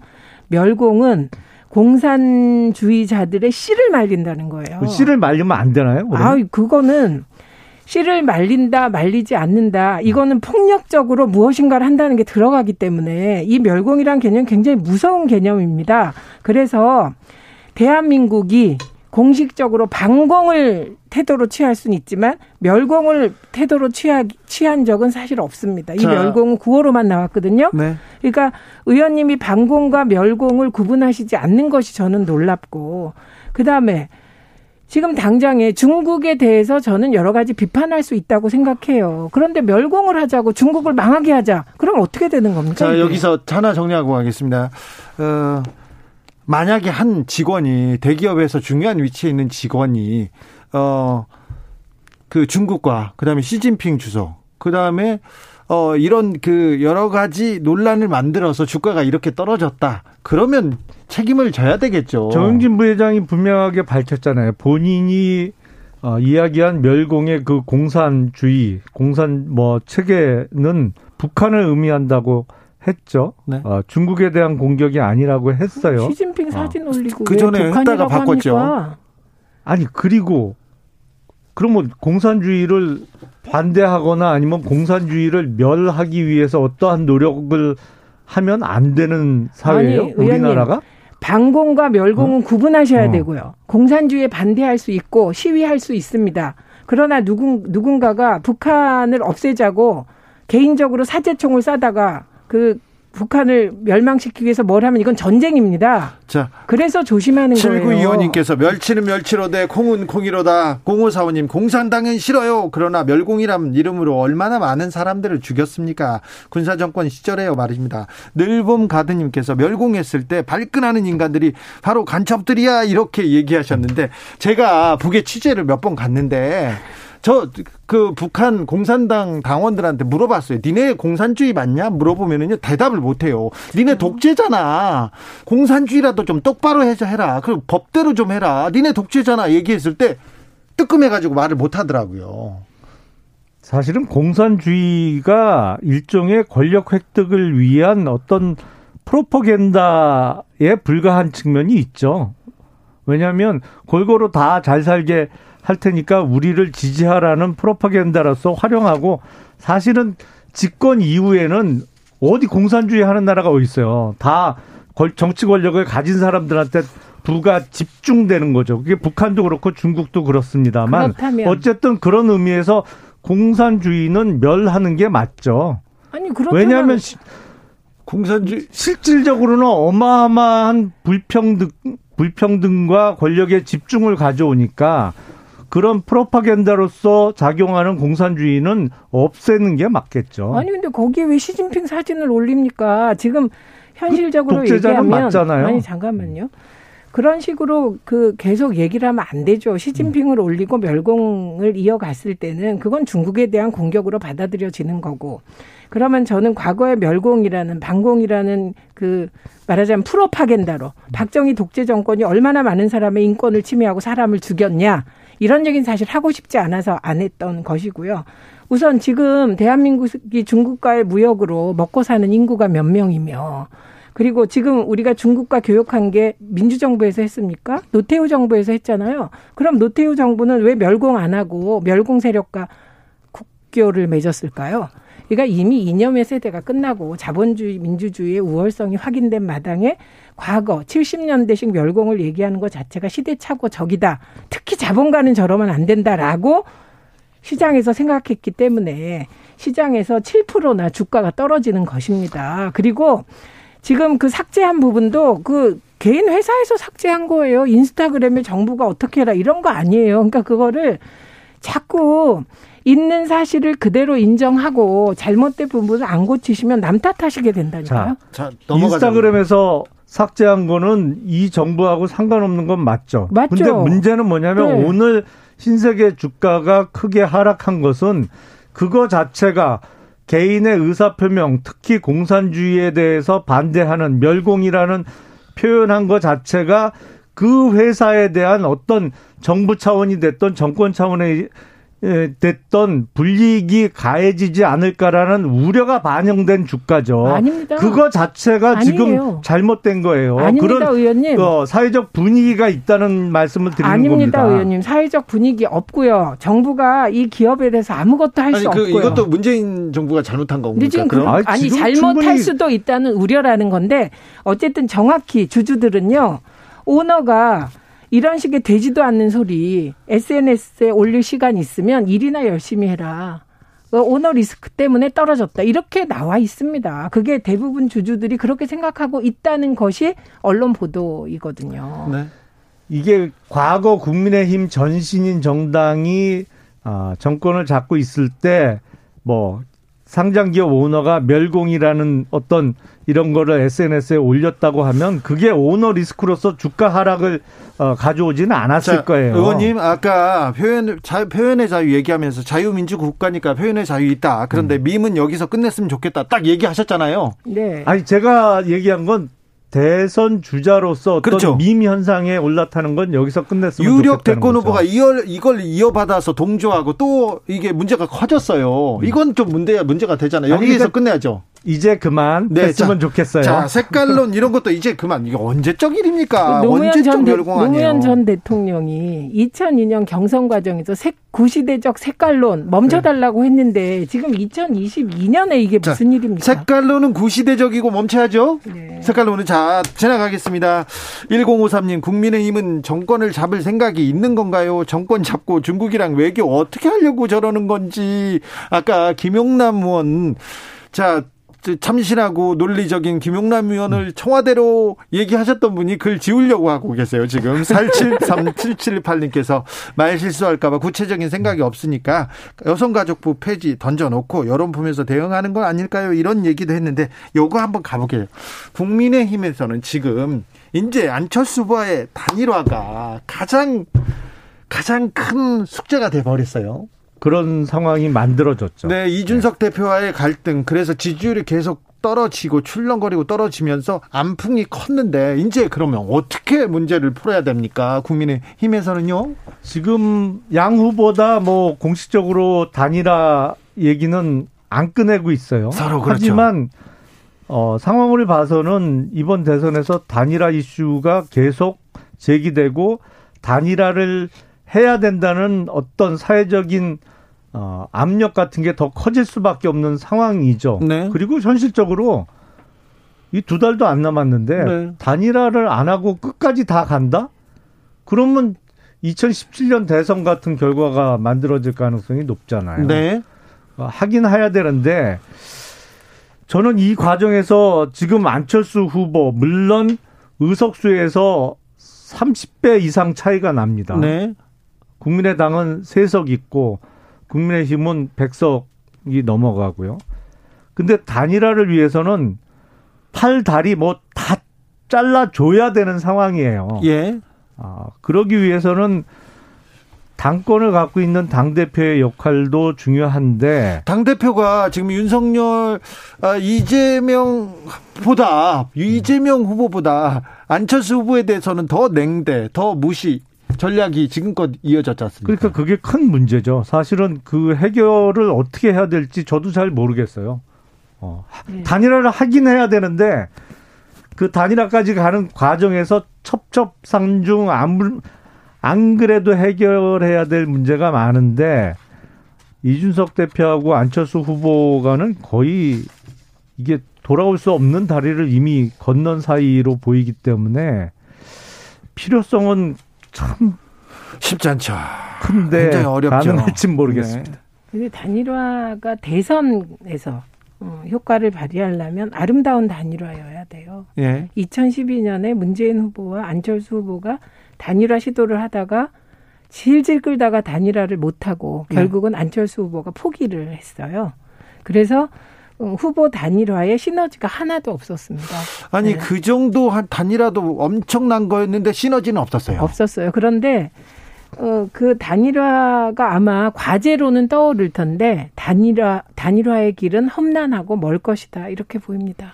그리고 국민의 당 지지자들은 지지자들이나 이 정권 교체를 바라는 사람들한테서는 어, 윤석열 후보가 지지율이 높고요. 전 국민을 상대로 하면 안철수 후보가 굉장히 높잖아요. 예. 수치가 나 높게 나오지 않습니까? 예. 근데 국민의당 지지자 사이에서는 안철수 후보가 낮고요. 요거 요 너무 간극이 커서 이 문구 조정도 쉽지 않을 것 같아요. 아, 그 사실은 단일화 협상이라는 게 경선 룰 싸움이잖아요. 예. 어, 그냥 어느 일방이 포기하는 단일화가 아니라면 어차피 여론조사 경선 방식이 될 가능성이 높은데 그 경선 룰과 관련한 게 거의 대부분이잖아요 협상이. 네. 그 외의 거는 뭐 잡다한 거 나중에 뭐 어, 합당이 됐던 공천이 됐던 그걸 놓고 하는 거고 일단은 양 후보 측은 경선 룰인데 국민의힘 입장에서는 어, 여론조사 대상을 국민의힘, 국민의당 지지자 그리고 무당층으로 한정하고자 할 거고 예. 안철수 후보는 다 열어놓고 하자. 전국민 해야지 무슨 소리냐. 어, 그렇죠. 당연히 그렇게 나올 거죠. 그러니까 그 중간 지점쯤 적어도 어, 소위 중간 지점이 있어요? 이재명 후보를 찍겠다는 의사 표시를 한 사람은 제외하는 정도. 예. 어, 뭐그 정도 선에서 만날 수는 있겠죠. 이러면 저는 정말 억울한 분이 한 분 계실 것 같습니다. 그게 홍준표 후보예요. 얼마나 억울할까. 왜냐하면 여론조사는 홍준표 후보가 많이 이겼는데 음. 조직표 때문에 윤석열 후보가 후보가 된 거 아닙니까? 그런데 안철수 밖의 세력과 단일화하면서 여론조사로 하면 진짜 홍준표 후보는 몇 날 며칠 잠 못 주무실 것 같아요. 그런데 결국은 음 안철수 후보가 단일화에 응하는 건 다, 자신이 100% 된다고 생각할 때 응하게 됩니다. 룰에 있어서. 아, 이번에 그렇겠죠. 아, 왜냐하면 이번 거의 이번에도 또 어, 단일화 과정에서 철수하게 되면 이제 진짜 철수 되거든요. 거기다가 안철수 후보한테 엄청나게 좋은 기회가 왔어요. 그렇죠. 아니 그러니까 본인이 이길 수 있다는 생각이 들어야 당연히 협상 테이블도 나오겠죠. 그렇죠. 안철수 후보도 네. 그렇고 그게... 윤석열 후보도 그렇고. 음, 그런데 윤석열 음. 후보는 여론조사 100% 그러니까 민주당 지지자들 다 포함한 거 그거 받기 어렵지 않습니까?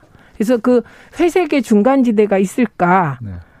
그거는 저는 잘 안 떠오릅니다. 아니, 그러니까 그 중간 지점 정도가 아, 명백히 이재명 후보를 찍겠다라고 답한 그 대상자는 샘플링에서 제외하는 정도가 중간 어느 여론조사 기관은 어느 문구를 그것도 또 어, 변수입니다. 자, 근데 김용남 역선택, 역선택은 그렇죠. 어떻게 할 거예요? 어떻게 할까요?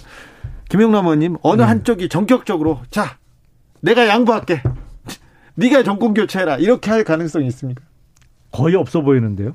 저는 그런 식의 단일화는 기대하기 어려워 보입니다. 이번에는. 이게요, 양쪽 다 거의 마지막입니다. 윤석열 후보는 만약에 다 후보 자리를 안철수 후보에게 단일화로 내주면 이분은 미래가 없어요. 그러, 그렇게 그렇죠? 보여요. 그건 네. 당연하죠. 네, 그리고 미래는커녕 뭐 안철수 후보는 또 이번에 철수하는 결과가 되면 또 미래가 없어요. 그래 보이죠? 네, 지금 그런 상황이라 멀고도 험난해 보인다 이렇게 네. 봅니다. 정권 교체라는 대의 앞에서 국민을 위해서 나는 포기하겠다 이런 사람 안 나올까요? 기대하기는 어려워 보이는데요. 네. 노무현 대통령 하나인 것 같습니다. 그럴 그렇게 했던 사람은. 그때 무슨 룰을 말씀인지 잘 모르겠는데 2002년 후보 경선에서 정몽준 후보 쪽이 원하는 거 다 들어줬어요. 에이 그건 아니죠. 그때 경선 룰 놓고 얼마나 경선이 아니고 단일화 다툼이 심했어요. 물밑 다툼이 마지막에 마지막에는 다 양보했습니다. 네. 후보 지시로. 자. 윤석열 후보가 포기해야 정권 교체됩니다. 안철수 후보가 윤석열과 단일화하면 다시 표 이탈합니다. 1647님 이래야 되는지 저래야 되는지 이래다가 저러다가 어찌 될 건지 국민의힘은 진짜 고민이 깊어집니다. 아니 안타까운 게 이게 독자적으로 이길 수 있는 대선이었는데 판을 이렇게 어렵게 만든 게 참 저도 환장하겠습니다. 네. 위원님 착각이십니다. 자, 정치적원의 시점 최민희, 김용남, 김용남, 최민희 두 분 감사합니다. 네, 고맙습니다. 고맙습니다. 정치 피로, 사건 사고로 인한 피로, 고달픈 일상에서 오는 피로. 오늘 시사하셨습니까? 경험해 보세요. 들은 날과 안 들은 날의 차이. 여러분의 피로를 날려줄 저녁 한 끼 시사. 추진우 라이브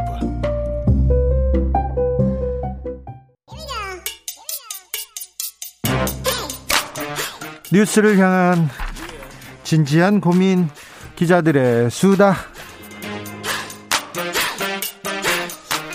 라이브 기자실을 찾은 오늘의 기자는 은지옥이요. 시사인 김은지입니다. 자, 첫 번째 준비한 뉴스부터 가볼게요. 네, 배은심 여사가 별세했습니다. 이한열 열사의 어머니자 민주화 운동을 한 사람 모든 사람들의 어머니였습니다. 그렇죠. 영화 1987로 유명하다고 할 수 있는데요. 요즘 예. 세대들한테는 네. 한국의 민주화 운동 87년 6월 민주항쟁의 도화선이 됐던 바로 그 사건. 이한열 열사의 사망이 있었습니다. 네. 1987 영화에서 강동원 씨가 그 이한열 했던, 역할을 했죠. 네, 했던 역할입니다. 네, 그래서 이 빈소에도 이 강동원 씨가 찾았다라고 하는데요. 네. 체류탄을 맞고 쓰러진 이한열 열사의 사진이 87년 6월 항쟁을 드러내는 아주 상징적인 장면이라고 할 수 있습니다. 역사의 한 장면으로 너무 너무 아, 인상적인 장면으로 남아 있습니다. 네, 이 아들의 죽음을 계기로 그 전까지는 평범한 주부였던 배 여사가 인생이 통째로 바뀌었다라고 하는데요. 네. 삶의 구슬을 남긴 게 이런 내용이 있어서 좀 인상적이어서 가져왔습니다. 1987년에 그날 이후 나는 세월에 끌려가듯 살았다. 한여리가 못다 만든 세상을 내가 이어 만들어야 한다는 생각으로 살았다. 막막하고 두려울 때는 한여리와 둘이 간다고 생각했다. 네. 이렇게 자기 생애를 생전에 구술한 적이 있습니다. 1987년 6월 9일 경찰 체류탄을 맞았던 이한열 열사는 바로 숨진 건 아니었고요. 사경을 헤매다가 7월 5일 끝내 숨졌는데 그 이후에 박종철 열사의 아버지 박정기 어르신과 함께 6월의 아버지, 6월의 어머니 이렇게 불렸습니다. 박종철 열사는 경찰의 물고문을 받다가 숨졌죠. 예, 턱하니 억하고 죽었다 그 유명한 말이 있죠. 네네. 네. 아, 배은 배, 배은심 여사는요 어, 거리의 어머니였어요. 그래서 현장에 맨날 계셨어요. 그래서 저도 한 20년 전부터 오래 전부터 알고 지냈습니다. 예, 저도 현장 가면 나시 익은 그분이라고만 네. 알고 있었는데 용산에서도 계셨고요, 그렇죠. 세월호 현장에도 계셨고요, 어디에나 계셨습니다. 예, 2016년 촛불 집회에서도 있었고, 네. 그러니까 요즘 시위 현장에 김용균 어머니가 빠지지 않고 참석하는 것처럼 네. 그 시절에는 이런 배은심 여사의 역할이 아주 컸다라고 볼 수 있는데요. 예. 그러니까 35년 동안 아들이 떠난 그 자리를 대신해서 전국을 누볐다라고 볼 수 있습니다. 사회적 약자가 있는 그곳에는 어디든 갔었다라고 하는데요. 말씀 처럼 세월호 집회, 용산 집회, 그 앞서서는 과거에는 의문사 사건들이 꽤 많았거든요. 네. 이것들에 대해서 유가족들이 전국 민족 민주 유가족 협의회라는 걸 만들어서 의문사 진상 규명 특별법 만들어 달라고 요청을 했었는데 네. 그때 400일 넘게 농성을 해서 1998년에 겨우 만들어졌다라고 합니다. 네. 이때도 아주 큰 역할을 하셨다라고 하고요. 여야 할 것 없이 정치권에서 모두 추모하는 목소리가 있었습니다. 네, 그러니까 배은심 여사의 삶은 한국 민주화 역사를 그대로 담았다라고 볼 수 있고요. 여전히 진행 중인 우리 안의 민주화 민주화를 그대로 담아내는 삶이라고 이해할 수 있습니다. 그렇기 때문에 정쟁으로 받아들일 수 없는 부분들이거든요. 평범한 사람의 삶에 우리가 지금 얼마나 기대서 살고 있는지를 좀 다시금 깨닫게 하는 것들이 있는데요. 특히나 과거에는 그 민주주의 운동을 했던 사람들을 향해서 색깔론을 주로 갖다 붙이지 않았습니까? 네. 그거에 대한 그배 여사가 생전에 많은 이야기를 했다라고 하는데요. 예. 어떻게 받아들일지 그리고 또 1980년대 민주화 운동은 외국에서 수입해온 이념이다 이렇게 얘기하신 분은 어떻게 생각할지 아무튼 거리의 어머니 예, 민주주의 어머니 아, 배은심 여사는 음, 하늘나라로 갔습니다. 다음 뉴스 만나보겠습니다. 네, 여야가 탈당 인사들을 슬그머니 복당시키려고 한다라는 지적이 나오고 있습니다. 네. 지금 선거 앞두고 정신 없어요. 정신 없는데 한 명씩 두 명씩 슬금슬금 들어가더라고요. 네, 그러니까 뉴스의 중심에 있지 않을 때 스리슬쩍 그렇게 통과시키려고 하는 게 아니냐. 네, 네. 예, 이런 의심을 받는 상황인데요. 네. 특히나 박덕흠 국민의힘 의원 사례가 대표적이다. 이렇게 한겨레 신문이 지적했습니다. 예. 박 의원은 윤미향 이상직 전 더불어민주당 의원과 함께 국회 윤리특별위원회 산하 윤리심사 자문위원회에서 제명 의견까지 내려진 상태라고 하는데요. 그러니까 윤리특위가 이 의견을 받아들이면 그래서 제명안을 의결하면요. 네. 국회 본회의 투표 거쳐서 국회의원직이 박탈된다라고 합니다. 아, 그래요. 상당히 중한 결정이군요. 그런데 지금 이상직 의원, 윤미향 의원, 그리고 박덕흠 의원은 윤리위원회에서도 박탈을 앞두고 있는 그런 심각한 상황이네요. 네, 그래서 박 의원 의혹을 좀 다시금 말씀드리면요. 2015년에서 2020년 5, 그러니까 지난 5년 동안 국회 국토교통위원회 소속으로 의정 활동을 했는데 예. 이때 가족 기업들이 피감 기관들로부터 수천억 원대 특혜 수주 받았다 이런 의혹이 있었습니다. 아이고 수천억 원대요. 네, 이제 그러다 보니까 그 당시에 2020년 9월인데요. 진실을 밝히겠다면서 탈당을 했다라고 하는데 그래요. 바로 탈당했어요. 네, 그런데 지난해 12월 28일 입당 원서를 제출했고요. 국민의힘 충북도당이 당원 자격 심사위원회를 열어서 탈당 15개월 만에 박 의원의 복당을 허용했다라고 합니다. 그 이유가 박 의원은 그동안 수사받지도 기소되지도 않아서 당에 해를 끼치지 않았다라는 겁니다. 아니 피감 기관한테 공사를 받았어 이거 이거 분명히 문제가 있는 건데 왜 검찰은 가만히 있었던 거죠? 검찰에서 수사하지도 기소하지도 않았습니까? 네, 수사가 제대로 진행되지 않은 건 맞습니다. 네, 그렇다고 해서 무혐의를 받은 사안도 아직 그러니까 사안이 종결됐다라고 보기는 어렵거든요. 네. 그렇기 때문에 지금 이 사안이 계속 굴러가고 있는데 복당 결정하는 게 맞느냐라는 비판들이 있습니다. 실제로 지난해 9월 달에 서울경찰청에서 박 의원의 가족 회사와 관련 있는 건설사를 압수수색했다라고 하고요. 또 지난해 5월에 경우에는 공사 발주처 서울시도 압수수색했다라고 합니다. 그러니까 수사가 굼뜨다라고 비판을 할 수 있지만 이것이 곧 무혐의다라고 볼 수는 없거든요. 예. 이제 게다가 박 의원은 지난해 LH 사태 때 국민권익위가 정당 소속 의원들 부동산 전수조사한 때가 있는데요. 그때는 무소속 신분이어서 이러한 조사 대상에서 제외된 바가 있는데요. 그때 수사를 그때 조사를 좀 제대로 했으면 이 박덕흠 의원의 의혹 밝힐, 밝힐 수가 있었는데 아, 박덕흠 의원이 억울할 수도 있습니다. 그 억울함 풀 수도 있었어요. 네, 그런데 이제 제대로 수사가 진행이 안 됐다라는 지점들은 분명히 비판할 수 있는데 네. 그것이 곧장 복당 사유가 된다라는 지점에 대해서 좀 논란이 있긴 합니다. LH 사태도 있고 이런 국회의원들 정치인들 큰 문제가 나면 언론에서 아, 대단히 뭐 큰 문제가 되고 바로 감옥 갈 것처럼 막 얘기를 하는데요. 나중에는 이렇게 유야무야 되는 경우가 있습니다. 많습니다. 여당의 경우도 비슷한 이슈가 있었습니까? 네, 앞서 말씀드린 것처럼 이상직 윤미향 의원에 대해서도 국회가 아직 결론을 못 내리고 있고요. 네. 또 지난해 7월 달에 양양자 민주당 의원도 탈당을 한 바가 있습니다. 네. 그 당시에 성추행을 당한 보좌진에게 2차 가해했다. 이런 논란이 있었는데요. 양 의원도 지난달 중앙당에다가 복당을 신청했다라고 합니다. 그 이유가 문제가 불거졌을 때는 당에 부담이 될 것 같아 탈당했는데 문제가 된 부분이 어느 정도 해소가 됐고 대선 등에서 역할을 해야 할 것 같아서 복당 신청했다 이렇게 주장했다라고 하는데요. 관련한 혐의 혐의는요 지난해 7월달 그러니까 그 중앙당 윤리심판위원회 회의에서 양 의원이 성폭력은 없었다 라는 인터뷰를 하고 피해자에게 취업 알선 제안했다. 이런 부분이 2차 가해 논란이 있어서 당시 당에서 제명 결정을 내렸고 그래서 양 의원이 자진 탈당한 바가 있습니다. 그런데 복당을 노리고 있다고요? 네, 아직 결정된 건 아니고 그렇게 신청을 했다라고 해서요. 네. 알겠습니다. 네. 언론의 관심, 국민의 관심이 멀어지면 또 이렇게 슬그머니 복당합니다. 다음 만나볼 뉴스는요? 네, 홍콩 언론이 줄줄이 폐간당하고 있다라고 합니다. 열흘 사이에 세 곳이나 문을 닫았답니다. 네, 시티즌 뉴스, 빈과 일보, 입장 신문 이렇게인데요. 네. 이세 신문은 모두 홍콩 언론에서 중요한 역할을 하고 있는 민주진영 언론이라고 할 수 있습니다. 네, 네, 네. 네, 그런데 정부 당국으로부터 구성원의 안전을 보장할 수 없다라는 판단 때문에 스스로 문을 닫았다라고 하는데요. 그만큼 굉장히 지금 심각한 상황이라고 볼 수 있습니다. 시티즌 뉴스가 폐간을 하겠다라고 밝히면서 이렇게 이야기했는데 우리 앞에 놓인 것은 폭우나 강풍이 아니라 태풍과 쓰나미였다. 지난 2년간 홍콩 사회가 변화하고 언론 환경이 파괴되면서 우리의 임무를 해낼 수 없음을 알게 됐다. 이렇게 밝혔습니다. 네. 굉장히 씁쓸한 이야기인 건데요. 지난 2020년부터 소위 홍콩 보안법이라고 하죠. 이게 네. 시행되면서 홍콩에 대한 중국 정부의 개입이 본격화되었습니다. 그것을 이제 정말 아주 물리적으로 압박을 느끼고 있다라는 것을 홍콩 언론인들이 전 세계에 알리고 있는 건데 네. 시티즌 뉴스를 참관한 크리스 영 전 홍콩 기자협회장이 있거든요. 예. 이렇게 이야기했습니다. 우리의 구성원들이 위험에 노출될 수 있는 현 상황을 무시할 수 없었다.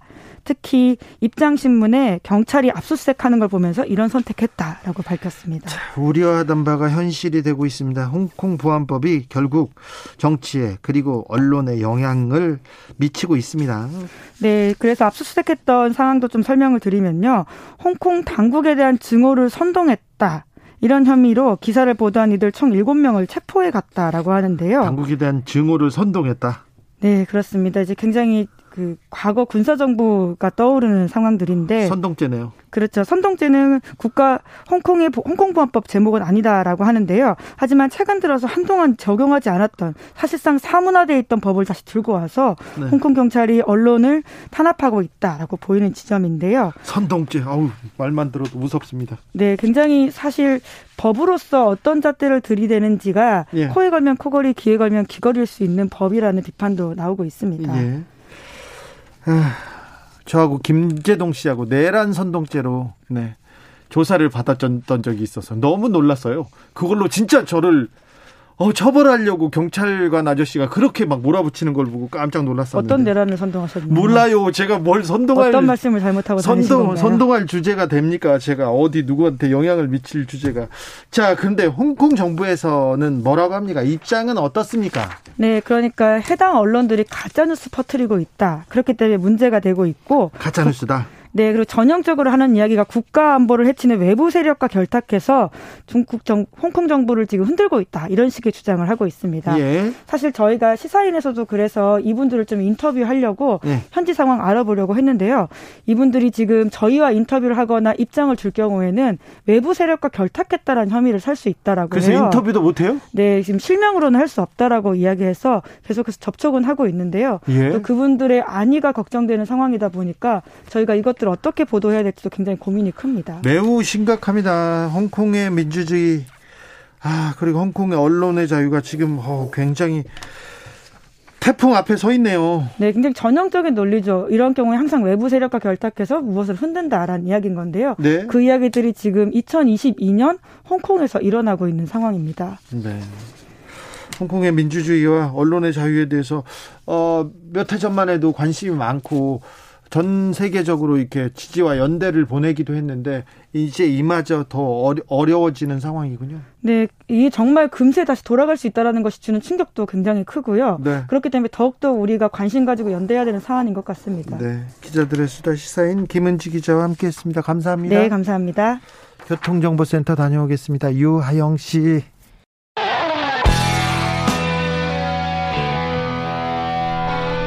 스치기만 해도 똑똑해진다. 드라이브 스루 시사 주진우 라이브.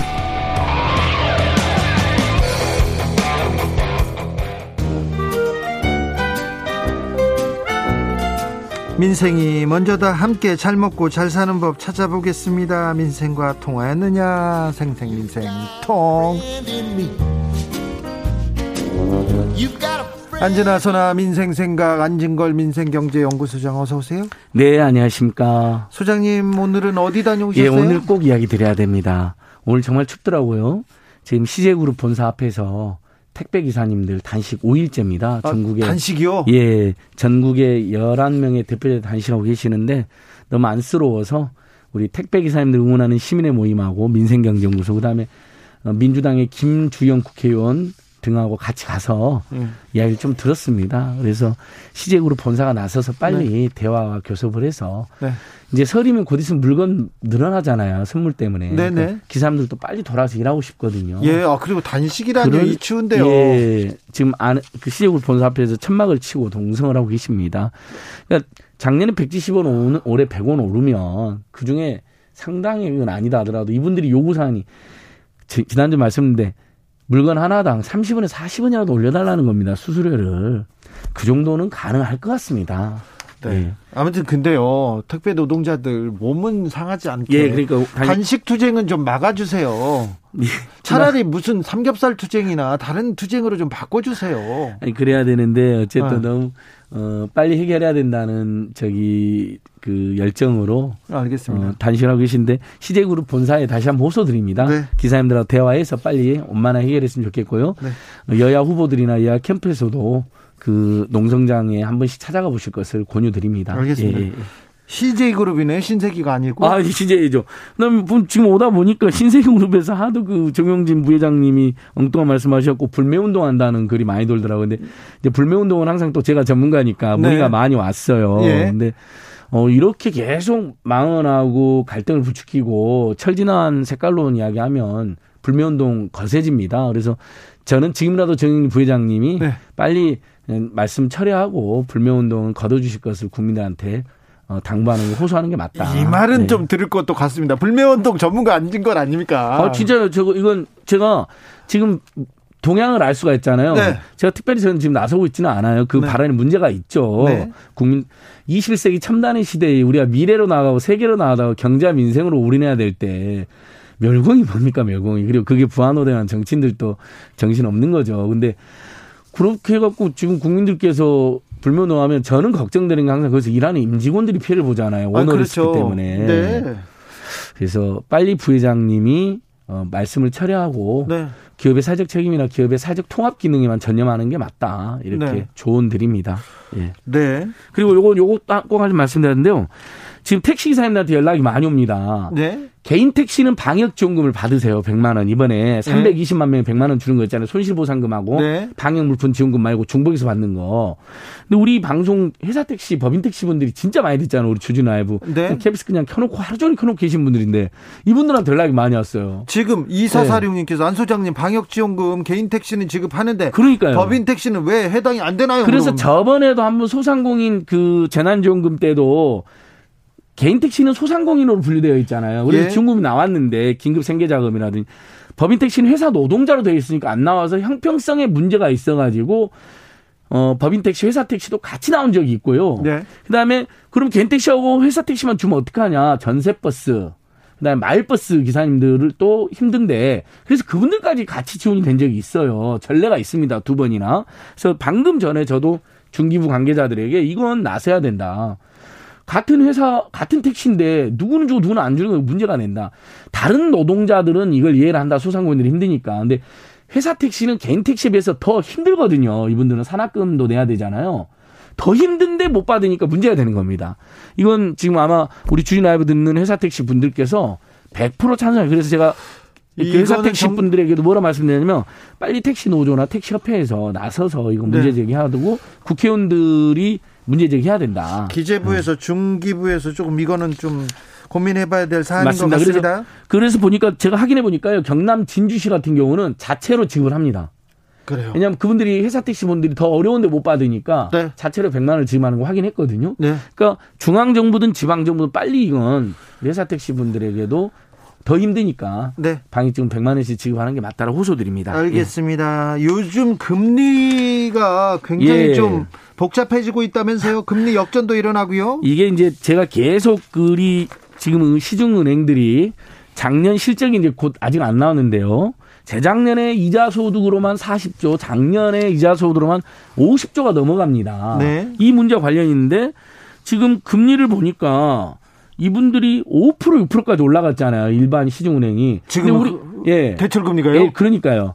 근데 보통 우리가 대출금리 제2금융권이 더 비싸다고 생각하잖아요. 아유, 제2금융권은 비싼데니까 제2금융권 예, 아닙니까? 그러니까 제2금융권보다 신용도가 떨어진 분들이 제2금융권 와서 더 높은 금리를 빌린 거로 일반적으로 그렇잖아요. 예. 근데 지금 오히려 새마을금고는 지난해 11월 중 신규 취급한 전체 대출 금리가 3.91%가 되지 않았습니다. 평균이 3.91인데요. 예. 신협도 가계대출 금리가 평균 5.5%밖에 안 됐, 5.05%밖에 안 됐습니다. 네, 그런데요.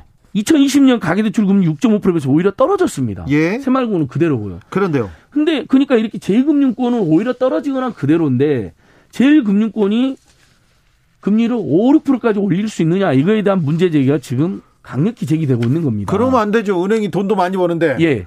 아까 말씀드렸잖아요. 작년 기준으로 지금 이자 소득만 50조가 넘어가는 것으로 추정이 되고 있습니다. 예. 그럼 왜 이렇게 올려졌냐? 당국이 대출을 너무 많이 해주니까 가계 대출이 폭증하니까 그게 위험하니까 좀 줄여라고 한 거잖아요. 예. 근데 그 줄여라는 틈을 타가지고 그러면 가계 대출이 줄여들려면 어떻게 돼? 심사를 엄격하게 하는 거하고 금리를 올리면 줄어들잖아요. 가상 금리를 3.1%를 붙여버린 겁니다. 약사상 최고로. 나쁘네. 예. 그러니까 너무하네. 자, 자, 아, 금융 당국이 어, 대출 줄여라고 했네. 그러면서 금리를 확 올려버린 거죠. 그러니까 아니, 그래서 돈을 실제 빌리, 고 싶은 사람, 빌려야 되는 사람은 예. 어쩔 수 없이 그래서 기준금리는 어쩔 수 없이 쓸 수밖에 없잖아요. 기준금리는 한국은행에서 기준금리 0.5%가 올랐잖아요. 네. 근데 시중은행은 거의 10배 가까이 올려버린 거예요. 그러니까요. 이건 문제가 되는 거죠. 그래서 이 부분은 일단은 은행들이 특히 코로나19 때문에 돈을 빌는 은행은 오히려 금리를 인하해줘야 된다고 저희가 촉구를 하고 있고요. 예. 일단 우리 시민들 입장에서는 그래 제일금융권이 어 폭리를 취한다. 근데 보니까 지금 시세말금고하고 신용협동조합 같은데 제2금융권이 금리가 오히려 더 싸다고 지금 확인됐잖아요. 예. 1금융권 가지 말고 2금융권에 가셔야 되는 거죠. 근데 이건 꿀팁이 되는 거죠. 이왕 돈 빌, 어쩔 돈을 빌려야, 돈 안 빌리는 게 제일 좋지만 어차피 돈을 빌려야 되면 1금융권, 2금융권이 지금 대출금리가 더 싸다는 거. 네. 이건 말씀드리고요. 그 다음에, 어, 중소상공인들 1% 지금 대출해 주는 거 있으니까 그거 잊지 마시고. 그 다음에 그래도 돈 빌, 돈 안 빌린다. 1금융권, 2금융권도. 네. 그럼 이제 대부업체나 사채로 가는 경우가 있잖아요. 네. 그걸 막기 위해서 어, 서민금융진흥원이라는 공공기관이 있습니다. 이게 너무 홍보가 안돼 있는데 서민금융진흥원 예, 1397 콜센터. 예. 1397입니다. 예, 이것은 진짜 알아두시면 너무 좋아요. 왜냐하면 정말 돈을 빌려야 되는데 1금융권도 금리가 너무 비싸고 2금융권 갔더니 거기서도 만약에 퇴짜를 맞았다. 네. 그런 경우에는 대부업체나 사채업체로 가지 마시고 네. 서민금융진흥원 1397로 전화하시면 중저신용자들 있잖아요. 예. 이게 저리 대출을 해줍니다. 예, 예. 그러니까 이런 프로그램 일단 잊지 마시고요. 소상공인들은 1%대 지금 정책자금 대출이 가능하니까 네. 소상공인 시장진흥공단에 문의하시면 되고요. 방역지원금은 1533-0100 콜센터로 문의하시면 됩니다. 알겠습니다. 그, 거기만 유효합니다. 나머지 네. 번호는 보이스피싱 가능성이 있습니다. 1533-0100. 0100입니다. 예, 돈 빌릴 때는 1397 서민금융진흥원 굉장히 중요하고요. 알겠습니다. 은행들은 제발 이자 폭리를 중단하라 다시 네. 한번 촉구해 봅니다. 조혜숙님께서 은행들이요 인건비 때문에 점포 줄이고 ATM기 수수료는 올리고 자기들 받는 이자는 올리고 고객들한테 주는 이자는 내리고 이거 해도 너무하는 거 아닙니까? 그러니까 그것 때문에 저희도 2주 전에도 문제 제기했잖아요. 아니 돈도 엄청 벌면서 가난한 동네를 중심으로 은행을 폐쇄하고 있어요. 그냥 가난한 동네가 아무래도 그렇죠. 매출액이 좀 매출액이 작겠죠. 예. 굉장히 반사적인 거죠. 오히려 가난하거나 노인들이 많은 곳에 은행들이 사직 체험을 나야 되는데 다행히 저번에 그 문제가 됐던 노원구 월계동의 신한은행은 축소해서 유지하기로 결정을 한 거예요. 그런 건 잘한 거예요. 예, 예. 좀 축소해서라도 유지하자. 이것도 제가 계속 시민운동이 대응하고 있습니다. 네. 1179님께서 진거리형 서민금융 지원도 저축은행만 소개 시켜주던데요. 이렇게 물어보는데요. 아, 이제 그 사람의 신용 상태에 따라서 이제 금융기관을 연결해 주기도 하고 예. 정부에서 정책 자금을 직접 이렇게 햇살론 같은 거 있잖아요. 네. 서민금 희망 홀씨 대출론, 햇살론 연결해 주는 거니까 어차피 그런 데 가면 그 대출을 받을 수가 있는 거죠. 서민금융진흥원에 연결해 네. 줘 가지고. 자, 설 이제 설이 코앞에 와 나왔는데 물가 걱정된다는 사람들이 많습니다. 아주 많습니다. 네, 그래서 지금 정부가 이거 대책 더 세워야 되는데요. 10대 설 성수품에 대해서 공급을 40% 확대한다고 합니다. 10대 설 성수품 뭐냐? 배추, 무, 사과, 배, 밤, 대추, 소고기, 돼지고기, 닭고기, 계란 등입니다. 배추, 대추. 근데 이 중에서 지금 우리가 계란이 많이 올랐다는 건 다 체감하셨잖아요. 나무위도 지금 많이 올라 있습니다. 10개. 그리고 최근에 여기에 빠져 있는데 딸기가 완전히 지금 한 팩당 막 만 원, 이만 원 해버립니다. 그래서 딸기. 딸기가 왜 이렇게 올랐어요? 어, 제 이상 고온 현상으로 딸기들이 많이 안, 안 생겼습니다, 이번에요. 그래요? 예. 그래서 그건 뭐 어쩔 수 없는 측면이 있는데 이럴 때 그래서 소비 쿠폰이 유력적인 겁니다. 다행히 정부가 자, 방금 말씀하신, 말씀드린 10개 어, 설 성수품 공급을 40% 늘리고요. 10일부터 오늘부터요. 그다음에 소비 쿠폰을 어, 이거 이제 유심히 보셔야 되는데 전통시장이나 마트 가시면요. 그 소비 쿠폰 이렇게 쓸 수 있다고 안내가 되어 있어요. 그걸 3일 만약에 계란이 6천 원이다. 그걸 쓰면 3천 원이 되는 거예요. 그 3천 원을 쓰면. 그래요? 예, 그러니까 그게 1인당 옛날에 만 원까지 쓸수 있는데 이번에 2만 원까지 상향이 됩니다. 소비 쿠폰 알아둬야 되겠네요. 예, 예, 예.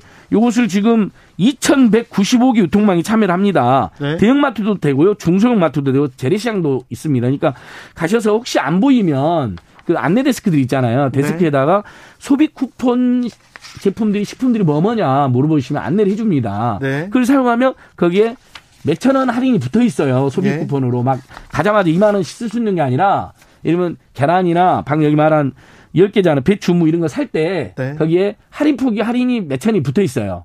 그걸 사시면 아무래도 부담이 조금은 덜겠죠. 그래서 그 1인당 2만 원까지.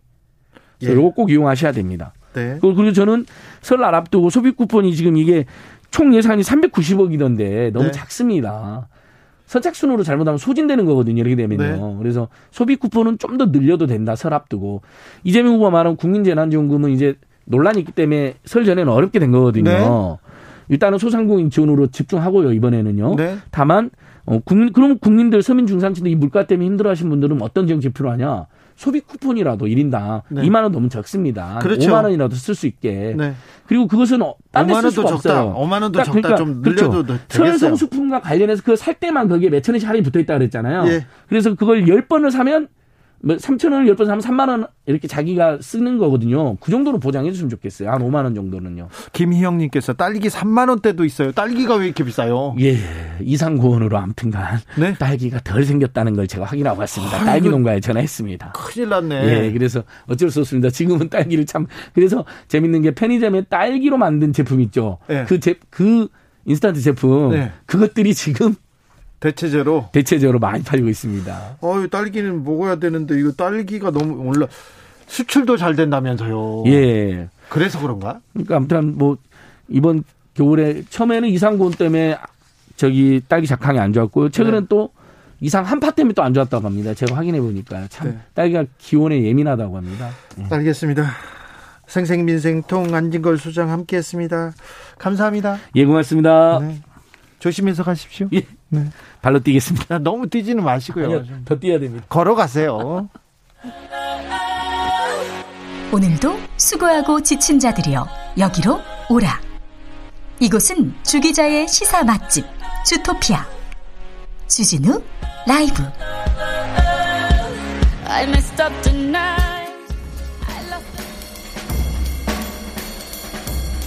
느낌 가는 대로 그냥 고른 뉴스 여의도 주필 카불 공항 철조망에서 미군에 건넨 뒤 실종됐던 아기 찾았다. 연합뉴스 기사인데요. 어, 탈레반이 아프간을 이렇게 장악했을 때 그때 카불 공항으로 빠져나가던 그 인파들 기억하시죠?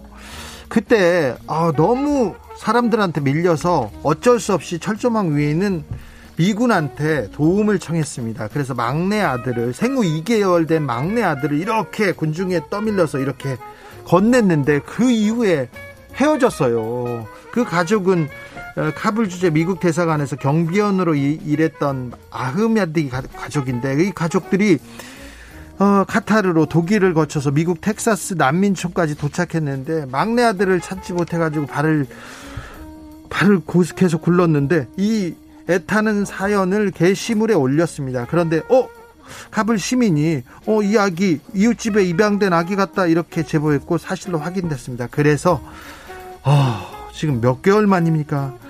작년에 거의 6개월, 7개월 만에 이렇게 다시 만났다고 합니다. 아이고 이제는 헤어지지 말고 잘 잘 자랐으면 좋겠습니다. 바닥에서 혼자 울고 있었는데 아, 이제는 만나서 행복하게 잘 살기를 기원해 보겠습니다.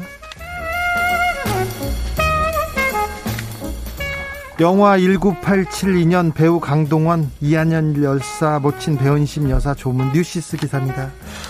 배우 강동원 씨가 지난 9일 배은심 여사의 빈소를 찾았습니다. 1987 영화에서 이한열 역으로 출연했었는데 그 인연을 계속해서 둘은 이어갔다고 합니다. 배은심 어머니가 강동원 씨가 아들 역할을 해 서 너무 좋, 좋다는 얘기를 여러 번 하셨어요. 그래서 빈소에 있던 강동원 씨가 그 말을 계속 듣고 참 울음을 꾹 참았다고 본인이 전했습니다. 어, 강동원 씨는 영화 이후에도 배은심 여사 그리고 다른 민주화 운동가들하고 인연을 이어갔는데요. 어, 어땠냐고 제가 물어봤더니 음, 그런 영화를 만들어서 1987을 만들어서 어머니와 인연을 인연이 닿았던 것만으로도 너무 행복했고요. 조금이나마 위안이 되었으니 좋았습니다. 이렇게 얘기했습니다. 그리고 어머님께 남기실 말씀 있냐고 물었더니 저한테 이렇게 얘기해 주더라고요. 한평생 너무 고생했고 고생 많으셨고 꼭 좋은 곳에 가셔서 아드님 만나시고 영원히 행복하시기를 빕니다. 너무 감사했습니다. 잊지 않겠습니다. 이런 예, 이야기를 했습니다. 아, 배은심 여사는 열사의 어머니였고 거리의 어머니였죠. 그래 그러면서 얼마 전에 민주주의는 사람들의 피땀 눈물이 범벅되어서 한 발짝씩 온다 이렇게 얘기를 했습니다.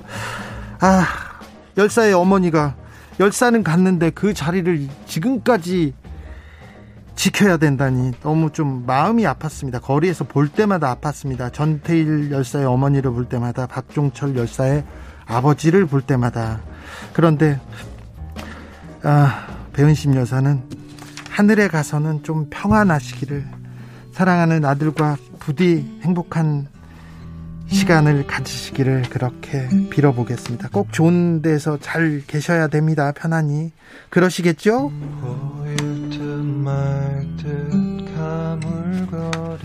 35년간 기, 길에서 어머니로 사셨으니까 충분히 훌륭하셨습니다. 충분히 덕에 우리가 민주주의를 누리는 거 아닌가 그런 생각을 해봅니다. 영화 1987의 OST죠. 강동원, 김태리 배우가 직접 부른 곡 가리워진 길 들으면서 저는 여기서 인사드리겠습니다.